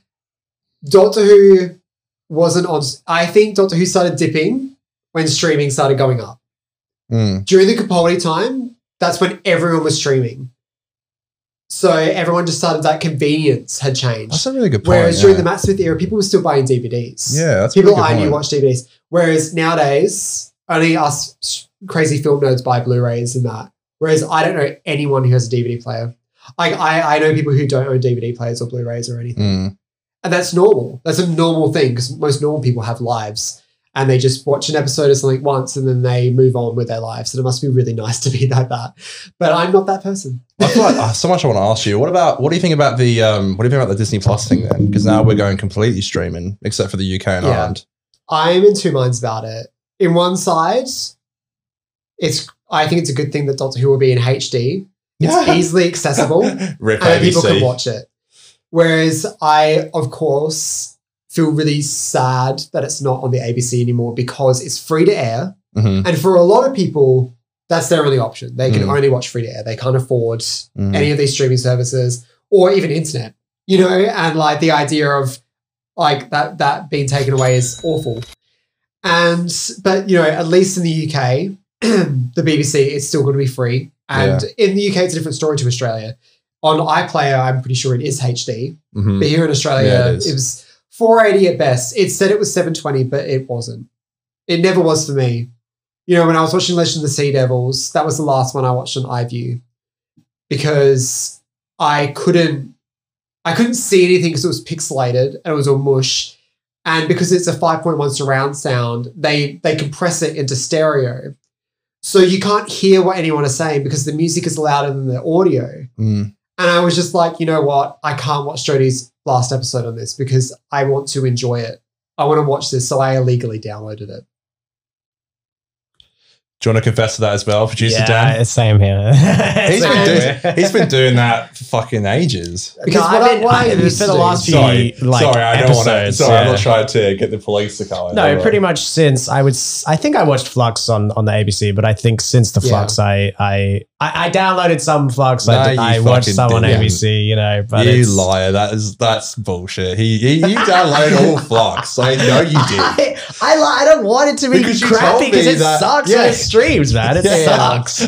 because I would used to watch it on iView, then I would download it and then watch it in HD. Mm. And I was like, why do I have to suffer through something where I can't hear what they're saying? I can't see anything Yeah. just to watch my favorite television show. No, it's true. And I was like, you know what? I'm drawing the line. So when that Disney Plus thing came through, I was like, you know what?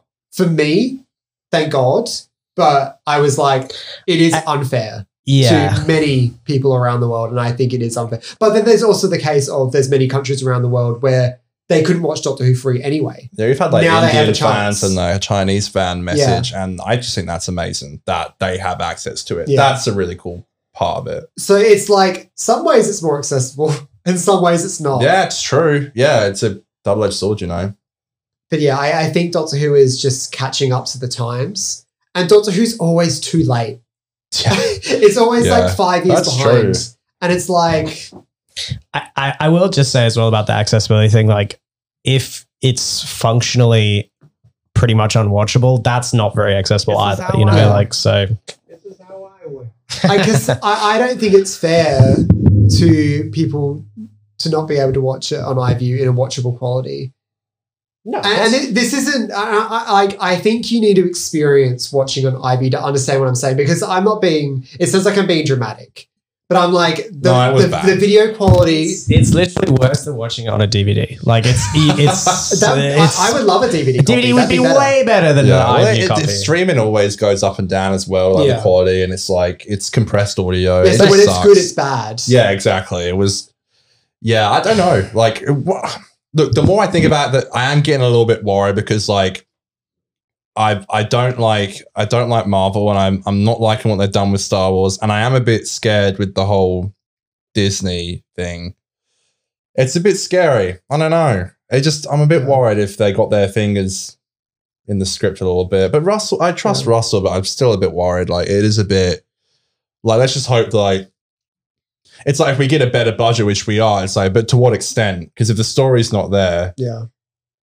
It's going to show it. It's just going to look like a, a nice piece of crap almost. I'm a bit, I am a bit worried, but I think, I think casting wise, I think it's great. I can understand why Disney would want someone like Ncuti at like the center of their Yeah. new show. It makes sense. Yeah. And I, I think know.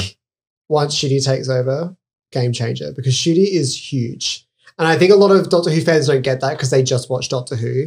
But Ncuti Gatwa is like He's a he's, star. he's an up and coming star. He's, he is a star. You know, like this is someone who's huge.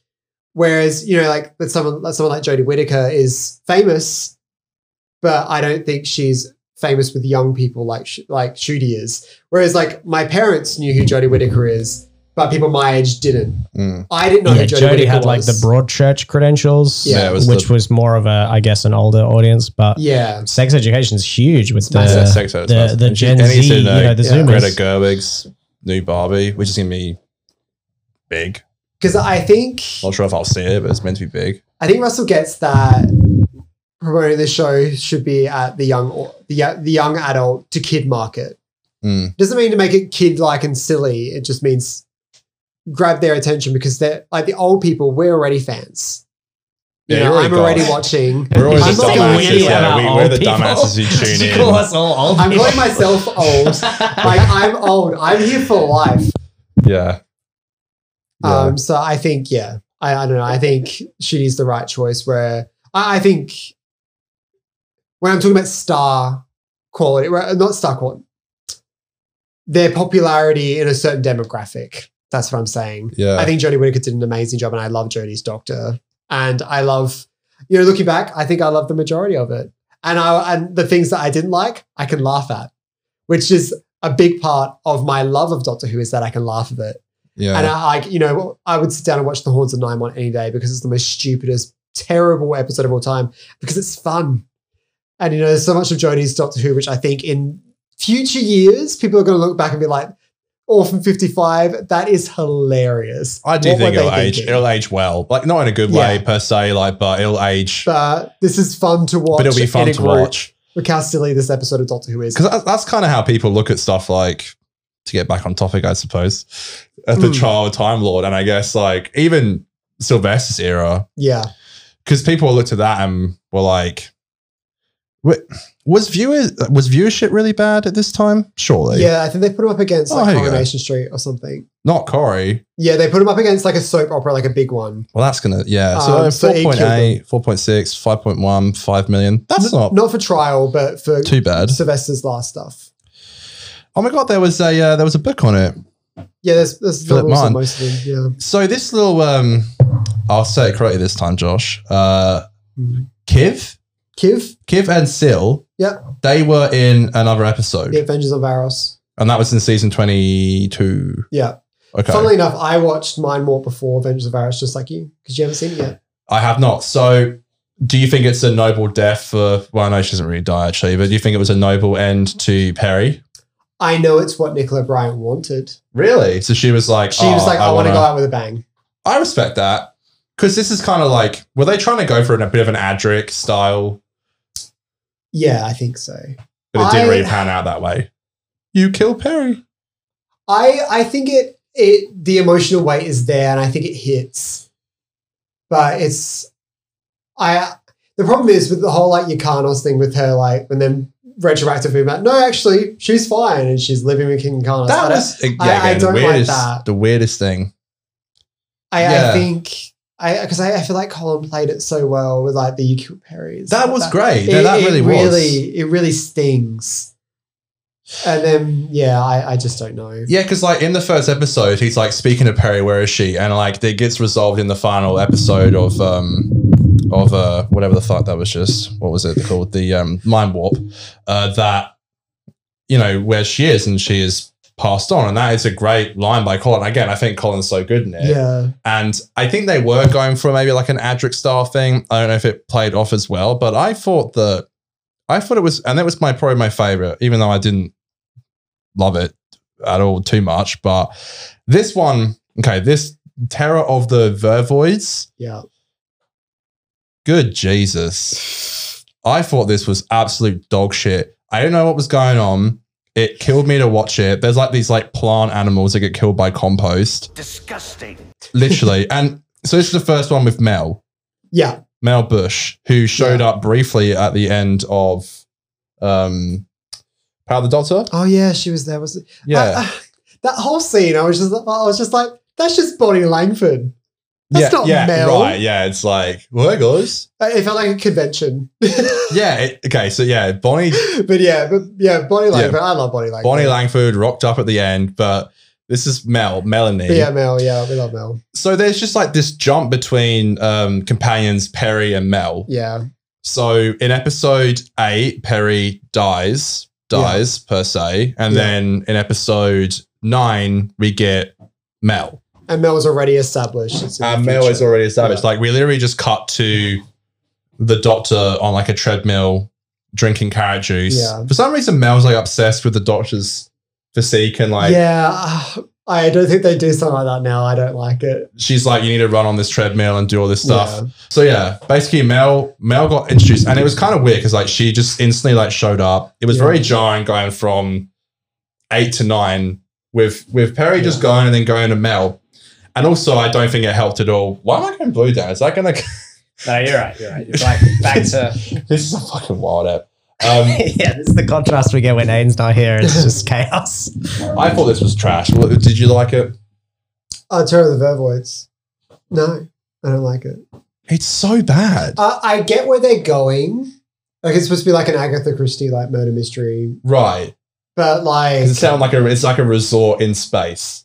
Yeah, It kind of reminds me a bit of Voyage of the Damned at the start. I'm like, you know, it's like this ship in Yeah. space. It's like meant to be like this fancy voyage. Anyway, sorry, go on. it's. I think introducing Mel without a proper origin story Oh god. is one of the most annoying holes in Doctor Who's history that really frustrates me. I really just want it filled. I want to know how the Doctor met Mel. And I don't want some stupidly complicated three novel arc or 50 audio dramas to tell me how they just met. Can they just not meet? Go on, get off with yous. And because it's complicated enough. It is, isn't it? Because we're still going through the the trial of a Time Lord. We are still Yeah. constantly cutting back and forth through the court with the Valeyard yelling at the doctor telling me he's a piece of shit. And like I guess they're going for the whole like, you know, you killed Peri thing. Like all these companions are being endangered by traveling with you. You're like you're sticking your nose in other people's businesses, which again I think is a really unique thing. Yeah. but this story just did not hit home for me. Also, this is really nerdy, and I'm sure there's probably an explanation for this, but twice in this um, series of Trial of Time Lord, uh, he says he's 900 years old. Doesn't the doctor say I'm 906? It changes all the time. Uh, in Is that like a classic thing? Yeah, in the Right. Rusty Davies era, they kind of said he's 900, Right. 900 and something, Right. and they kind of stuck with that. And then Steven Moffat kind of jumped it up to a thousand, and then after that, it went back to being loosey goosey. In right. the classic series, Didn't it's Steven Moffat also it. jump it up to being like 2000? Yeah, it At was some when point? Matt, Yeah, when Matt so- regenerated, he was 2000. I, I think that's the problem with Doctor Who is at this point where like there's so many regenerations. These None of it things- makes they're sense just so long. It's like Yeah. You can't put a number. You can't put how many incarnations they've had. You can't say how many people have played Doctor Who. You can't be like they've had they've been living for this many. You can't. It doesn't make any sense. I was going to say because if it's if, if if it's if he's 900 with with Colin, we still have Sylvester, and then we have Paul McGann, and then there's a time war, Yeah. which was meant to be like a couple years at least, and then that's it, and then it's like okay, then we go to Eccleston. It's like you tell me that all happened in like six years. Anyway, it didn't make sense to me, but that's fine. I think Steven Moffat had it Yeah. best because he said it in something in season six where he was just like, the doctor's lying. The doctor has no idea how old they are. They're just Right. the talking. Rule number they're just one: the saying Doctor things. always lies. Because people want an answer. They just want to hear, I'm this. And it makes them happy. They're at peace. Whereas if you keep being loosey goosey about something, they'll keep asking and keep pestering about it. So I think Ncuti Gatwa would be 900 years old. I think he would tell people he's 900. Oh, That's you just please go back to that? Because I've, I've always said I hate when um when Moffat made the Doctor leave Amy and Rory for like supposedly 200 years. I'm like, why would he Yeah. do that? How would he that- even remember them yeah, after that- 200 yeah. years? That It's is so, true. I so ridiculous. hate ridiculous. that. I hate that. 200 Yeah. years? That is like unfathomable. We will never be here for 200 years. Like, it's crazy. I think the thing I. And maybe you're right. Maybe it's like a the doctor's just lying, but yeah, Yeah, that's like, right, come yeah. on, man. You kind of say that every time. But there was something in Deep Breath where it was with the clockwork droids, and he was like, "This seems really familiar, but I don't know what it is because Yeah. he's forgotten." Yeah, And Yeah. I'm like, "That's So that. we need more of that. yeah. Where we need that the Doctor not remembering these one-offs of villains, where he's like, "That's the Zygons." It's like you met him once. You know, like, How do you remember? yeah, it's dumb. yeah, apparently 400 years ago. Yeah, it's like We'll never, we'll never get the answers to the questions that we want. I feel like, yeah, it's it's so loosey goosey, and Yeah. especially now with like the timeless child stuff. mm, which was not planned at all. And I know, you know what? I know people say it was, but it wasn't. And it's like, you know what? Maybe it doesn't need to make sense. End of the day, like when I finished season 13 and like it didn't get explained, I don't care. You know what? End of the day, yeah. it's fine. It doesn't really, does it really matter? I was Probably not. I was always really open to the timeless child art because I was like, I bet you could do something really interesting with it. And then um, no, nothing happened. I don't, but still, regardless of the fact that I don't care that nothing happened, but I still like, Chib is a Chib is a crazy man that he just Yeah. never explained it. He really just came in and was like, I ain't explaining it. yeah, See you later, and just left. yeah. That you, you got to give Chib some some credit for having some fucking massive balls. Yeah, I just I feel like I wish I got it a bit more. I wish I, I wish I was one of those people who'd be like, I see the worth in adding this lore. Like, because I don't like lore. I don't like when I hate Time Lord stuff. I hate just beefing out the Doctor for no reason because I don't think it's that interesting. But I just I love Jo Martin though. That was nice. I just Yeah, Jo Martin and Sacha Dhawan were definitely the two best things to come out of there. I, I, Yeah. I would agree with my that. God, I don't want to. Thirded from me. We what? I said thirds. Yeah. I agree. Th- three ways. Yeah, I, I just think that like um we see like controversial doctors like Colin himself. Yeah, I'm not I'm not a huge uh Jodie's doctor, not Jodie as a person. Jodie's doctor, I'm not a huge fan of. I just can't connect to her doctor at all. But anyway, I don't want to get everyone mad at me. But we ended with the ultimate foe, which is two episodes, by the way. Thank God. Don't you? Do you ever feel like is it? Do you Yes. get offended when I say that they're No, too long? They're all too long. They're too fucking long. Christ on a bike. It's just like I can feel it all. I'm not. I'm not. I. I don't have all the time in the world. You know yeah. that voyage one being four episodes. You're having a fucking laugh. I'm sorry, thinking that should have been four episodes. Like you're crazy. When it's two episodes, I feel like I'm at home. I think that's why I like the Ultimate Foe. Even though it's a bit messy, the pace of it is really great because they're trying they're trying to cram four episodes into two. Yeah, And I think it Yeah, works exactly. better because that's the thing. Like, I believe a piece of media should be as long as it needs to be.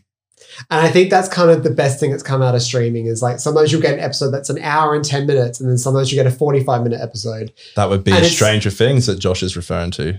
Yeah, that's that's one of them. I, I, I don't know if Stranger Things needs to be Josh, that long. Josh's favorite show.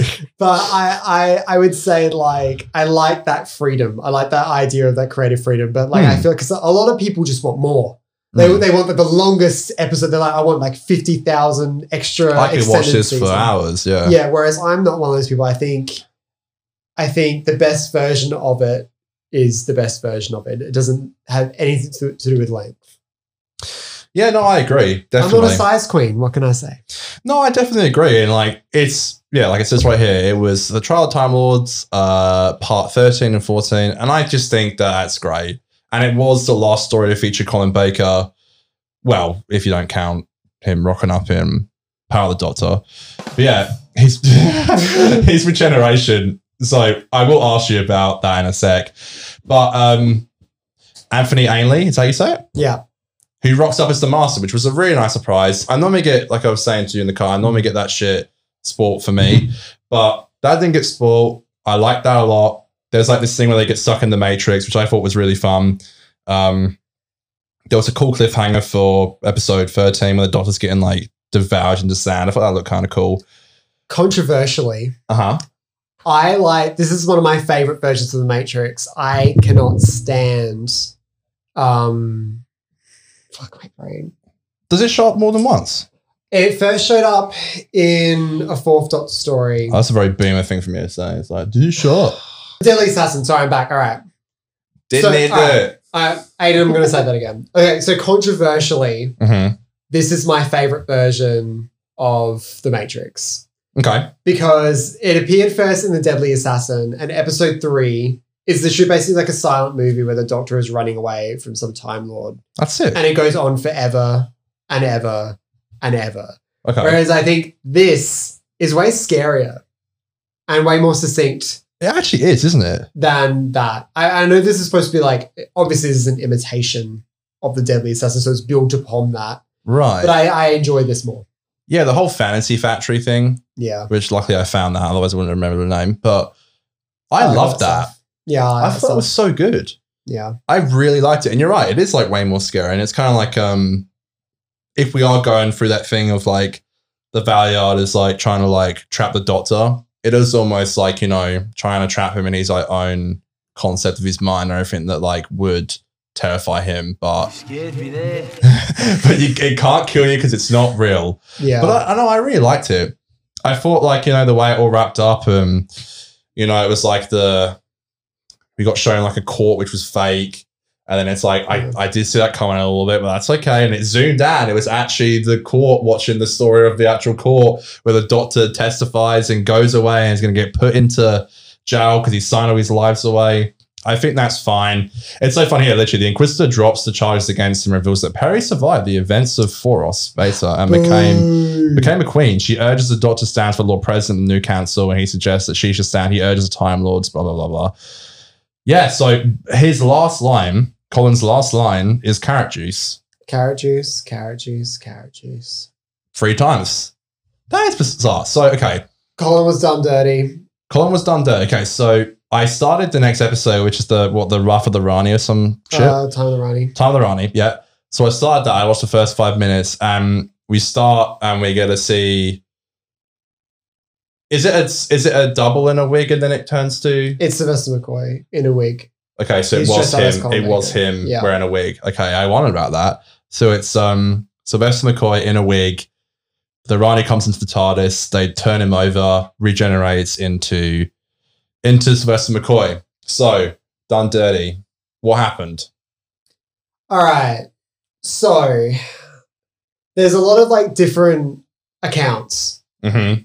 Some people say that the BBC said to John Nathan Turner, either get rid of Colin Baker or you're gone. It's Right. one of you.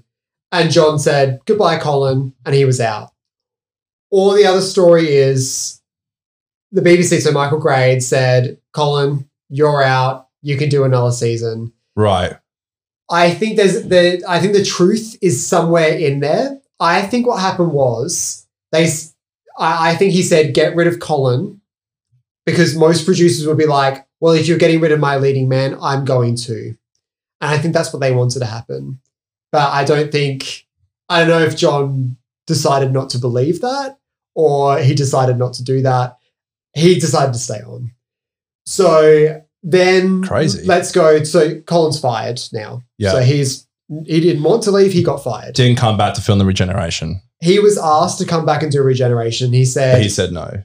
you want me to be the doctor for another tw 12 months because it would be another year until the TV show was back on. Yeah. So he would still have to be the public face of Doctor Who until the new one came in. Right. So it wasn't, they didn't confirm that he was. And they said, he was like, I will come back if I do like a full length serial and then I regenerate. And they said, no, we just want you for a regeneration scene. And he said, no, thank you. Right. And I think too, too right.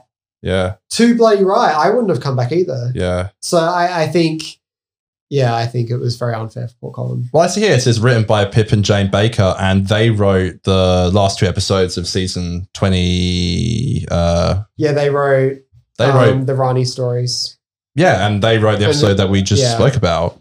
Yeah, because So originally, They came back as well. originally the Ultimate Foe was to be written by Eric Saward, who was the script editor, but um, there was a big falling out between him and John Nathan Turner, the producer.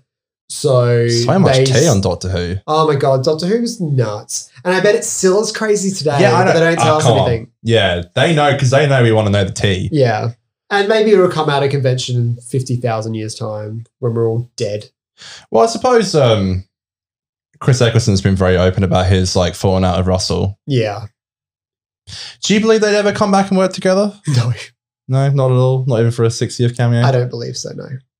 It's crazy because like we we all see Russell as his hero, but um, I guess like you know, season one wasn't handled in the best way possible. Look, we will never know anything because they won't say anything. Mm. I, the only person who's really come out and spoken about it is Chris. Everything Russell has said feels very PR.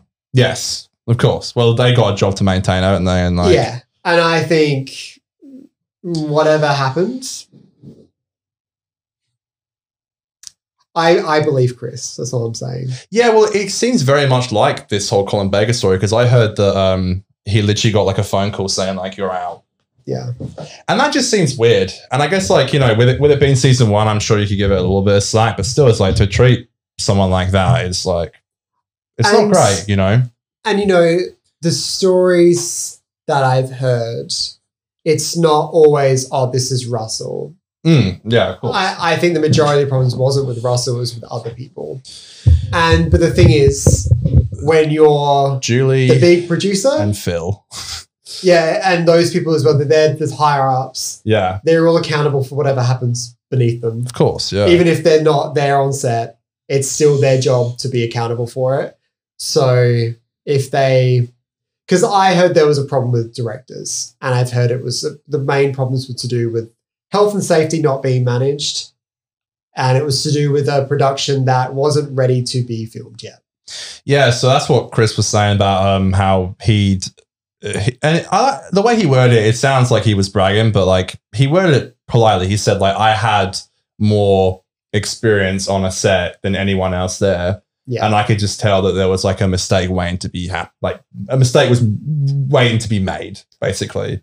I think this is my personal opinion. This is not based on fact.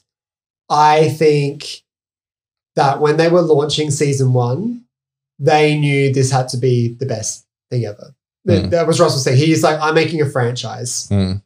before we really talk about franchises today. And I think his ambition, the BBC didn't have the facilities or the people or the know how to achieve it yet. And I think they got that over time. But I think my my theory, this is not based in truth, is that a lot of bad things happened on set. And I think Chris was right. And what he says happened. And I think people were put into situations they shouldn't have been. That was not healthy and safe for them to do so. And this is not a thing that's exclusive to Doctor Who or the BBC. I, it is an industry wide problem. That's why we have people who are stunt people who are being killed this is a very dangerous profession to be in. That people are working ridiculous hours because it is not unionized. Yeah, people don't see that at all. Hey, Yeah, it's so uh, Doctor Who is not an outlier. Chris Christopher Eccleston is someone with, with very strong morals, and I think if you go against his beliefs, he's like, "This is not something I want to be involved with," and I respect that about Chris. do you think they ran before they could walk? Almost. Yes, Yeah. but I I think the end product turned out amazing, and yeah, we wouldn't thing. be here It's today. like, yeah, I, I it doesn't mean I think that it was worth the, the pain, people just don't see it that way, though. but Unfortunately, they don't. Yeah, and I, I just don't think they I- do. I respect Chris not coming back. Yeah, no, I, I, you know, when I was a young kid, I was like, you know, I never understood it, and I was like, you know, that's pretty pricky. But now I definitely get it. It's just Yeah. sad. It's like even at like even at Christmas, like we're having this conversation about um Bob Odenkirk from Better Call Saul. Mm. In season six, he had like a heart attack and nearly died. Oh wow, And so at this part was like, I don't get it. Like, I don't get why he had a heart attack on set. And I was like, you gotta understand, like, he is a leading man yeah, in a show. Like, he is working ridiculous hours. Like, yeah, it looks like a very glorified job. And yes, he is getting Yeah. paid millions and he gets Yeah. fame, but also you can't look at it that way. yeah, Like, it is an insane job to Yeah. have, especially being a leading man in a show like that. You'd be working crazy hours, the pressure is all on you. Like, it's insane. And yeah, like, as much as I'd love to see him come back, it must be hard for him as well to see Russ come back. And Yeah. Russ was just so loved, and everyone, everyone, including me as like a fan back in the day, would always take Russell's side. I was very upset with Chris, but now looking back on it, and I think he's also like, I think the way he's handled it, he didn't talk about it for years. Nah. Like he really was professional about it yeah, and didn't talk about it for years and made a career for himself when, you know, the BBC blacklisted him, which again, people can believe or not believe. I agree with you. I think that he was actually kind of spitting facts and yeah, it's kind of weird when I, I was watching this TV show when I was like seven years old yeah, and I was like just loving it. And I'm still talking about it now and still finding out all this stuff Yeah. about it. Like it's pretty crazy. And like, yeah, I don't know. I wish I could talk to you all night, Josh. yeah, I was saying in the car, like, I wish like you and Crispy lived here. yeah, It's sad because it, it, considering like we've just met for the first time. I know we've spoken through Zoom, but it doesn't feel like we've just met for the first time. no, because we, we talk all the time anyway. But It in just sucks. Yeah, It just sucks that like, you know, why is Australia so big? Did anyone ever thought about that? Yeah, everyone in the UK, Australia is massive. Like it took me, like my flight here took three and a half hours, and that that's the quick way. On the way home, it's longer. It's like because you're going against like currents. Yeah, or something. I, I'm not a scientist. Yeah, it's the wind or some Yeah, shit. because I did that with Yeah. Bali. Like, it's like, I think it's longer on the way back. Yeah, So you haven't been to sleep for. I I don't know how I'm here. So if I've said something ridiculous in this podcast, it's because I haven't slept in so long. I knew we started today in Adelaide. I woke up at 3 a.m. and that was like forever ago in Adelaide. Now it's later than that. So I've been up for like, Because you're two hours. Are you two and a half hours ahead in Adelaide? yeah, something like that. So it's nearly nine here. So yeah, that's pretty wild. So it's like almost 11 o'clock there. So I've been up since 3. It's like 11 for me. No, you've done amazing. Thank you so much. Um, once you um, once you can talk about, am I able to say that I walked onto the thingy? Yeah, um, we're filming something here in I'm allowed to say I walked onto the. It's or that's not okay to say. I saw some cool stuff. I'll just say. Yeah, we're, we're filming something. It was so cool though. I got to go on somewhere and um and meet the people that you were working with, um, who you've spoken very highly about on the show before. Yeah, that's um that's Aaron Vanderclay. He's very, very talented. He um he does um Star Trek fan films. And um they're very, very good, very high production value. He also did some Doctor Who stuff. Um he did a adaptation of a big Finish audio a companion chronicle of the second Doctor era, and that's where I first met him. I think that was like 2014, so it was a long time ago. With a big Finish Is story that in person? resistance. Was that in person? You met in person, or No, I met him online. So this is the first time you met him in person? As yeah, well? crazy. So, So- you're you meet everyone in person. I'm meeting everyone for the first time. So That's great. But I, yeah, I went somewhere and I saw something, and it was so cool. Like it I, so I- I hate to keep like fan projects top secret, but I just no, you have to. I get it. it's more for like you know. Just, also, like speculation is so good for like your channel yeah, because people would be like, "Wait, like what is this about?" But I think it's so cool, and the fact that you uh, had to fly out to Perth to do it, I think is great. Uh, one of the fun things I want to ask you though is um because I have an interesting relationship with my parents and YouTube. Do Mm. your parents like what you do with YouTube? Or do they understand it? Are they impressed that you get the they, love you get, or do they not really understand it? they and apologies if you don't want to talk about your family. I understand it's a bit hard sometimes, but They know where my YouTube is. I know parts of my family have watched it, which is horrible to think about. Um, I, I like to think that that's so true. I like to think my YouTube videos are something that I make for the funny little people in my phone. That it's not real. That I'm not. I'm not doing this. Once it becomes like when people start asking about it in like real life, like random, like at work, people ask me about it because I work in marketing. So the fact Mm. that I, I do YouTube and stuff like that is comes up in the conversation because it's a part of my job. Um, Trained but to do that. but uh yeah it is a bit i i'm embarrassed to be a doctor who fan Oh, same. I mean i'm very i, I just say it's isn't I? I, I, I've never been at a point in my life where I'm like, oh yeah, it's cool for me to be a Doctor Who fan. It is always still my secret shame. Everyone in my life knows that I'm a big Doctor It Who fan, but be I don't like talk that. about it. I hate when people ask what kind of podcast you like. I'm so proud of it. I sound like I sound really ungrateful now, but it can be embarrassing when people are like, "So what's your podcast about?" Because like to explain what it is is so difficult. And I can see I'm starting to lose people every sentence. Especially because people just don't watch Doctor Who. No, they don't. Yeah, they they, don't. I don't. They're like, I used to watch. Uh, what's his name? Tim Baker. But like it- Tom sometimes Baker. don't like, yeah, I, him. Yeah. Because I thought Doctor Who was at a point where, like, you know, any person could picture it. They might be able to see, uh, like, a telephone box, and be like, "That's that's a it's a TARDIS," And, like, know what a or a Dalek Dalek is. is, and Yeah. that's it. Or maybe Mm. the long scarf for Tom Baker, Mm. cultural references. But even that doesn't exist anymore here in Australia. It is so culturally dead that it's become forgotten. Mm. What's the flux? What's the flux? Yeah. What is the flux? is what people were saying when that series came out.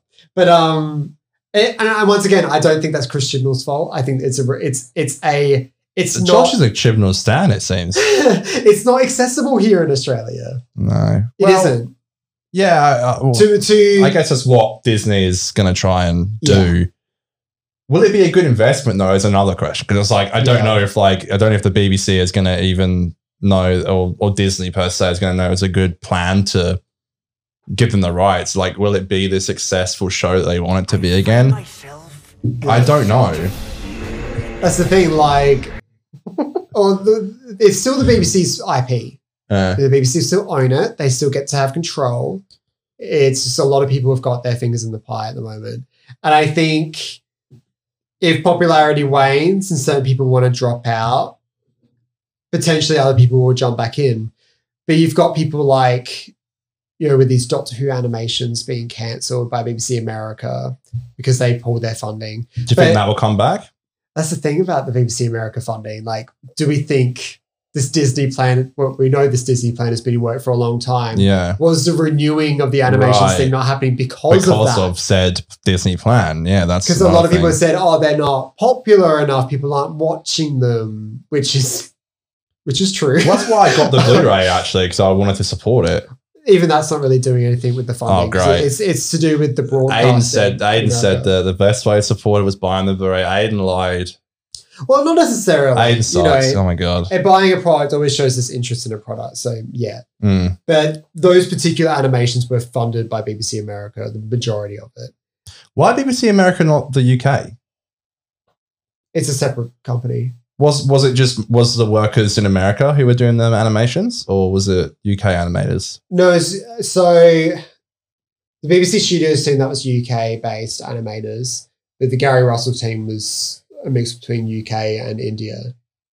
India. Yeah, Wow. they outsourced a lot of their character animator animation through Wow.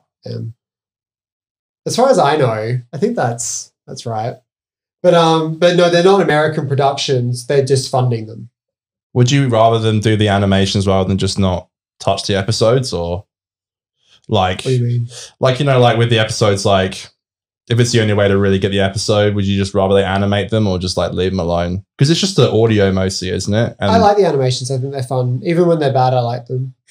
right. It's something new for me to talk about and complain about. yeah, I'm a Doctor like- Who fan. I'm simple. I just want something to complain about. because I think is it the was it with the Abominable Snowman? The um, there was one episode that had the footage. Was that right? Yeah, episode two exists in the archive. Right. So they have the footage for that, but the rest is just like animated. So like They've animated the whole serial. Right. So they're thinking is like rather than this episode never air for the fans, they got the audio. Is that correct? And then they just put that over animation Yeah. rather than it never come out. See, that's cool. I just don't think I just don't think I'd see myself ever watching it. Yeah.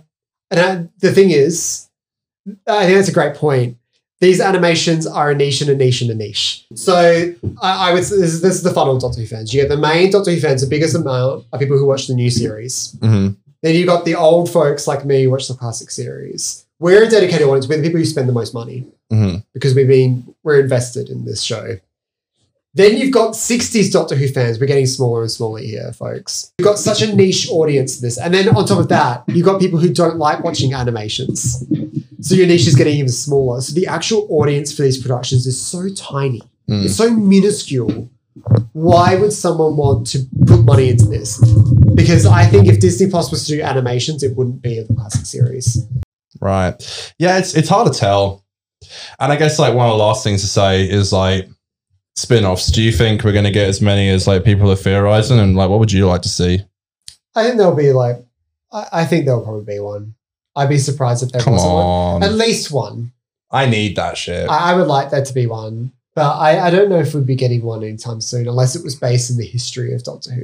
Because no, nothing for Shitty has been really set up yet. Mm. So I don't think we'd, I don't think they'd like dive into a random spin-off without Yeah, setting because anything up. Was that was at the end of season two, wasn't it? Yeah, Yeah, so that could be a good time to yeah, because that's how you got into the show was through Torchwood. yeah. I watched Torchwood first. So let's get some let's get some future Doctor Who fans from spin-offs yeah, that have next to nothing to do with Doctor Who.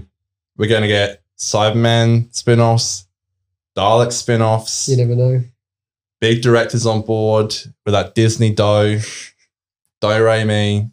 I hope so. I really want spin-offs. And you know what? I hate to say it, like sometimes I'm more excited for like a spin-off than like the main show. Oh, I've always loved Torchwood more than Doctor Who. Because I want I exactly. I think there can be less pressure, more opportunity, get it in, make some content. Yeah, Russell can pop his head in here and there. Even Chibnall would like working on Torchwood, like he did so much better job, like Yeah, there I rather prefer- than running the main show. I prefer Chibnall's approach to Torchwood. Me too. I, I really, I, I enjoy season two. It's it's a messy, campy mess, but I also like season one. I, I like all of Torchwood.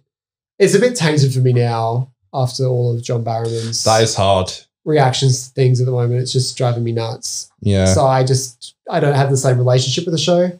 I think I, I that think happened. Torchwood's done for me. It was a very nice moment in my life, but I think Torchwood is done.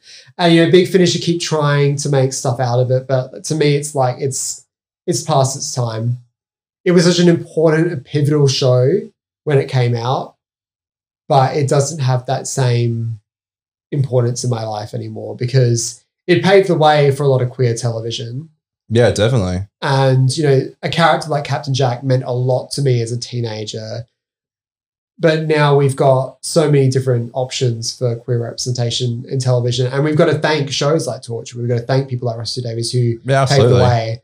So, you know, I don't like to be too dismissive of Torchwood like some people are just because John Barrowman's an arsehole, in my opinion. Mm. He's an asshole, And um, Yeah, no, I get. I'm upset. I'm, No, I am upset. No, it is. It, it, it's like I had the exact same reaction because I, yeah, I agree totally with everything you said. And we did the rewatch after all that stuff came out. And it's hard watching something like Children of Earth. You're like, this really is great. And it's hard when, you know, you have that.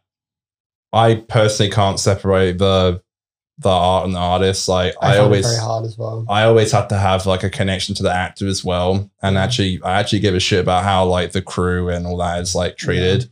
And when there's all that stuff going on in the background, it was hard. I mean, it's interesting you say that though. Like, I feel like some people are like adamant to be like, no, he's a good person. Like we still gotta like love Yeah. Torchwood, and it's like you know, and it hurt as well with like with with Noel as well because with Yeah. You know my month's favorite episode is um Christmas Invasion, and I chucked it on Christmas Day. And it's hard seeing Noel. It's like I'd be lying if I said part of it wasn't a bit ruined now. Yeah. I, I find it hard. I, I wish I was one of those people who could like completely separate it. Yeah, I can't. I'm not. I can't. I'm, I'm constant because that to me, the magic of Doctor Who, half the story is behind the scenes how it was made. Mm, That's Mm. that's the bit that excites me. That's reason why I'm in this industry is because I love filmmaking and I love Doctor Who is so open with how it's made. mm. Happy with anything that's officially released. I, Mm. I I look at that. The TARDIS thing did get spoiled to me because people kept posting on thumbnails on Do you YouTube. that's real? Bruh. well, it's concept art, yeah. and I I like I've seen like the Rusty Davies early concept art, and it's very different to what was on screen.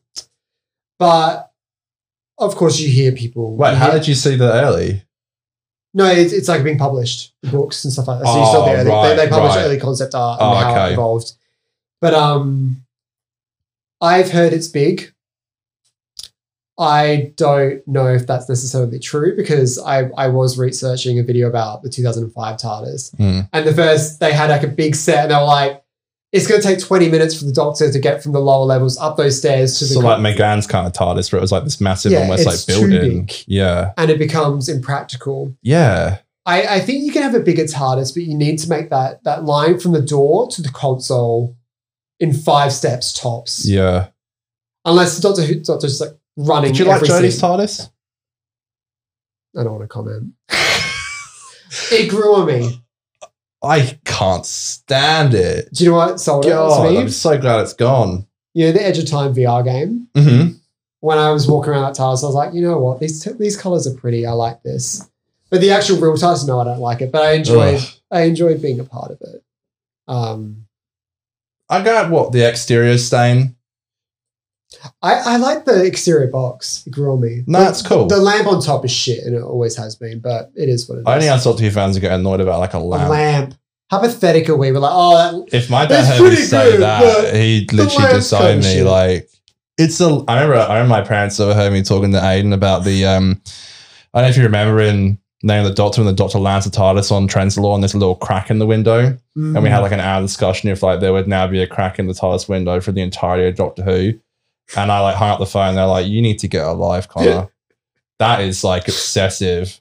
But that's what this show does to you, I guess. yeah. We're just a bunch of sad nerds. Nah, it'd be, it'd be weird. It'd be weird as well if like Tennant gets a new TARDIS and then we get a new one with. Is it going to stay for? Yeah. Yeah, I don't know. I mean, it'd be fun if we had like a TARDIS for three episodes and then it moved on to. Yeah. Then I guess it's also like you know, what if people enjoyed the old one more? It's like people wanted the Yeah. old one to stay. That's why we don't write Doctor Who. I just remember something that Gary Russell once said, where he said he, he advised to his animator team for Fury from the Deep, where he said, Mhm.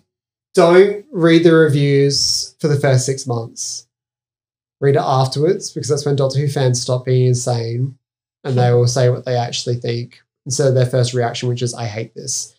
And I think no one, un- I think it's the most truest statement about Doctor Who fans is that our first reaction is I hate this. Mm. But then over time, we're like, nah, it's all right. Do you read comments from your videos or not anymore? I have a rule, which is I read them until one upsets me Uh-huh. and then I stop Yeah. and I don't respond because I know that the majority of the time of a comment that upsets me is my interpretation of what they have said. You know, like, so like when we're talking with text, with comments and that, it's all just written. You're hearing in your own head, you're hearing it in your own voice. So if someone said something like, your hair looks really bad in this video, I'd be like, well, I don't know if anyone's ever said that. It's just something, it was the first thing I thought of. I'd be like, wow, that's really rude. But in their minds, they think I'm their friends, And it's like a, a joke, like a, like a little like playful jab Right. because it, it- so in their mind they weren't trying to upset me or Well, I know me. Josh. I, I watch their videos all the time. Yeah, So it's they- they like, think oh, I'm bestie, you didn't want me to tell you? Like, yeah. Yeah. So if, if my friends said that to me, I would cry. But then I knew they would be joking. You know what I mean? But like Yeah. some random comment online, my emotional state is changing what is being said. So if, if it was a, a comment a commenter that I recognized, I'd be like, oh, I know that they're not being mean to me. But if it's someone I've never seen before, I'm like, this person's really rude. Well, I know you've spoken about Twitter as well. Is Twitter worse because you almost feel like it, with a tweet, it's like not you're not going to spend hours making a video. You can just tweet something out and not think twice about it. Like, is Twitter worse in that sense with comments like replies? Twitter is bad in the way that you are it's it's the same reason what I was saying about comments. Yeah, If I write if I said Nyssa is the best companion of Doctor Who, someone would be like, How dare you? Are you saying that Yaz is the worst companion ever? I'm like, I would never say that because I love Yaz. yes, And it's like, but you know, like they've they're in, they're hearing in their head Mm, where they're saying like it becomes personal mm, because my therapist was talking to me about this where she was saying that people's own insecurities come out in their own head and stuff like that. So when they read a comment it'll hit something personal to them where it's like you may be saying something on twitter but they're interpreting it as something else. And that's why i get annoyed when people are like oh death of the author and stuff like that that argument where it's like oh it doesn't matter what the author intended it's my interpretation of it. it's like no because you can interpret anything to mean anything mm. do you know what I mean? Yeah, I don't know if any of this is making sense. I haven't slept in so long. You know, No. one I, I heard someone say that uh, one of the problems with like Twitter and YouTube comments is people talk about you as though you're not in the room, yes. but they do that to you. You know, be, and it's just uh, like Ethan Klein. who It's, said yeah, I think Ethan said Yeah. that, and it's like Mm. not a good way to interact with people. It's just not No, a it's healthy. Like No, it's it- it's, not. not, going to come out with a good conversation, you know, good discourse. By the way, can I just say I do love um I do love your openness about therapy. I think it's very important. I'm also in therapy and on meds. And I think it's very important to say that because um let's be honest, we can't make YouTube videos without being in therapy oh no. because that would be that would be the end of everything. I would just yeah, I was open about going on meds to keep doing YouTube just because like just because it was like you know it's something I love and want to do and I'm so passionate about it. it's like my Yeah. life and I couldn't keep doing it with like you say about replying to comments like yeah I made that Jodie Whittaker video it would nearly have been a year now that probably is like the most hated video on our channel because of my video defending Jodie as a doctor and as an actress um and there was so much backlash from that and what really upset me um, is someone wrote like a really horrible comment, and um, but I spoke to Aiden about this. I'm not calling that on the air, but he replied to them, and I was like, "Look, man, we can't reply to that No. shit." But also because it was my video and Aiden's not even in it, it looked like I was personally Yeah. replying, and I was like, I was and like Aiden wrote a good like reply, Yeah. like debunking everything he said, but of course the guy just came back with Yeah. a thousand more things to be a twat about, you know. And it's just like, you know, end of the day, you know, we want to do this, we want to have a career in it. It's like it kind of is just what happens and what we've got to deal with. But you know, I think some people Yeah. love to have arguments in the comment section, which I'm someone I avoid any conflict. I couldn't think of anything worse. I say there's some people out there who like to start like beef between YouTubers and stuff like that. I'm like, I couldn't think of anything worse. Unless it was completely manufactured, like me and Aiden. Well, like you and Aiden. yeah, what I mean, Aiden, where it's completely fake and we know we don't mean anything. It's just funny. Sometimes I wonder if people, Think we actually hate each other. yeah, Yeah, because I, I did like a birthday message for The I was was the like, tweet? The tweet? yeah, I, I, Yeah, and I I, was I, like- something like, shout out to the fakest Doctor Who fans. Like, But I think it was. I think in the replies it was. This I, I is a had joke, to, I had to and do I'm like, who didn't read the replies here? And it's like, yeah. I love it, by the way. I think it's great, and I think you should continue on. I think we should give Aiden shit for not being here. But um, yeah, it's it's funny. Like I, I don't know. I guess like I kind of always wanted to be like that edgier version of like a Doctor Who show, and I guess that kind of means making some like foes along the way, I don't want to. But you know, end of the day, I think when you get bigger, you end up pissing people off. You end up saying some dumb shit. Well, at least I the, do. th- the thing is, another thing Uh-huh. my therapist said, it doesn't matter what you say, someone will be upset by it Mm. because that's how we work as people. You know, I've we've all got our own personal insecurities when someone says something that's going to upset us that wouldn't upset anyone else. Mm. So you know, because like I, I I like to discuss like social issues in my videos, especially because it comes up in Doctor Who, because Doctor Who does get it wrong a lot of the time, and I and to ignore it would be wrong. But people get really upset when I talk about like when Doctor Who's racist or stuff like that. But it's like if I didn't bring it up, it'd be like ridiculous. Are they almost like why you gonna make the video like political and like Yeah, like people people don't like because I I uh, what's that got to do with this? And it's like well everything, you know. because I'm very calculated when I talk about these things. I try and deliver it in the least attacking way possible because I'm, of course, very passionate about social issues. Because you know, as a queer person myself, um, it is personal to me. So you know, I, I try and keep very level-headed. I don't know. My brain is fried. I'm so tired. Yeah, so it's sorry. it's it's like yeah, but yeah, no, I just I think it's amazing, and um, I'm so proud of you as a person, a creator. I love your content. I think it's uh, some of the best out there. I think it's amazing. I know I know you're hard on yourself, and I know you don't think your content's that great, but a lot of people love it, including myself and Aiden, and we're all really proud of you. No, I'm very thankful that people enjoy what I do. And um I, I just hope that spreading the message about missing episodes and stuff is doing more good than bad. Mm. And um I'm very thankful that my missing episode series did really well, but I wish I could take back a few things that I said on it because I, I wasn't as experienced as I am now and I hope that I did more to further the cause than detriment it. Yeah. Well, I think you did. Well, you sound more regretful than uh, Russell T Davies about. I think you've done a great job. And of course, as always, you can find Josh's content linked in the Maliption. And we will definitely have you back on to talk about what'd you say in your video? Redacted? What'd you call it? oh yeah, when I'm Yeah. filming redacted. Yeah. Well, Redacted, at, least, at least we've announced it's Perth. So you got one part of the story. That's one here. part of the story. On the 50% Good old sunny podcast. Perth. And yeah, we love having you on, obviously. And um, we'll definitely have you back on to talk about uh, your project, which you'll be able to talk about in full. Yes. just just before we go, guys, we've actually um we've actually fallen out of the We're in the ocean now. Oh, Yeah, oh, we're Perfect. under the sea, Oh, folks. So that's nice. It's a shame to have to have you go because I would love to um, be able to film in person every time. But I guess that's what made this episode so special. And I know we've been memeing on it, but it was sad that Aiden couldn't make it. Yeah, I know it we've is been really sad. on it. We I actually do meet miss you, Aiden. Aiden. yeah. So um, Aiden. and here's his quick review here. Hey folks, hope you're enjoying the Josh Snares special of the podcast. I'm in New Zealand with Nicole. Hi. Hi. Um, it's really wet. It's really windy, even though it's the middle of summer. Um, but oh, what the fuck is that? What the fuck? is that?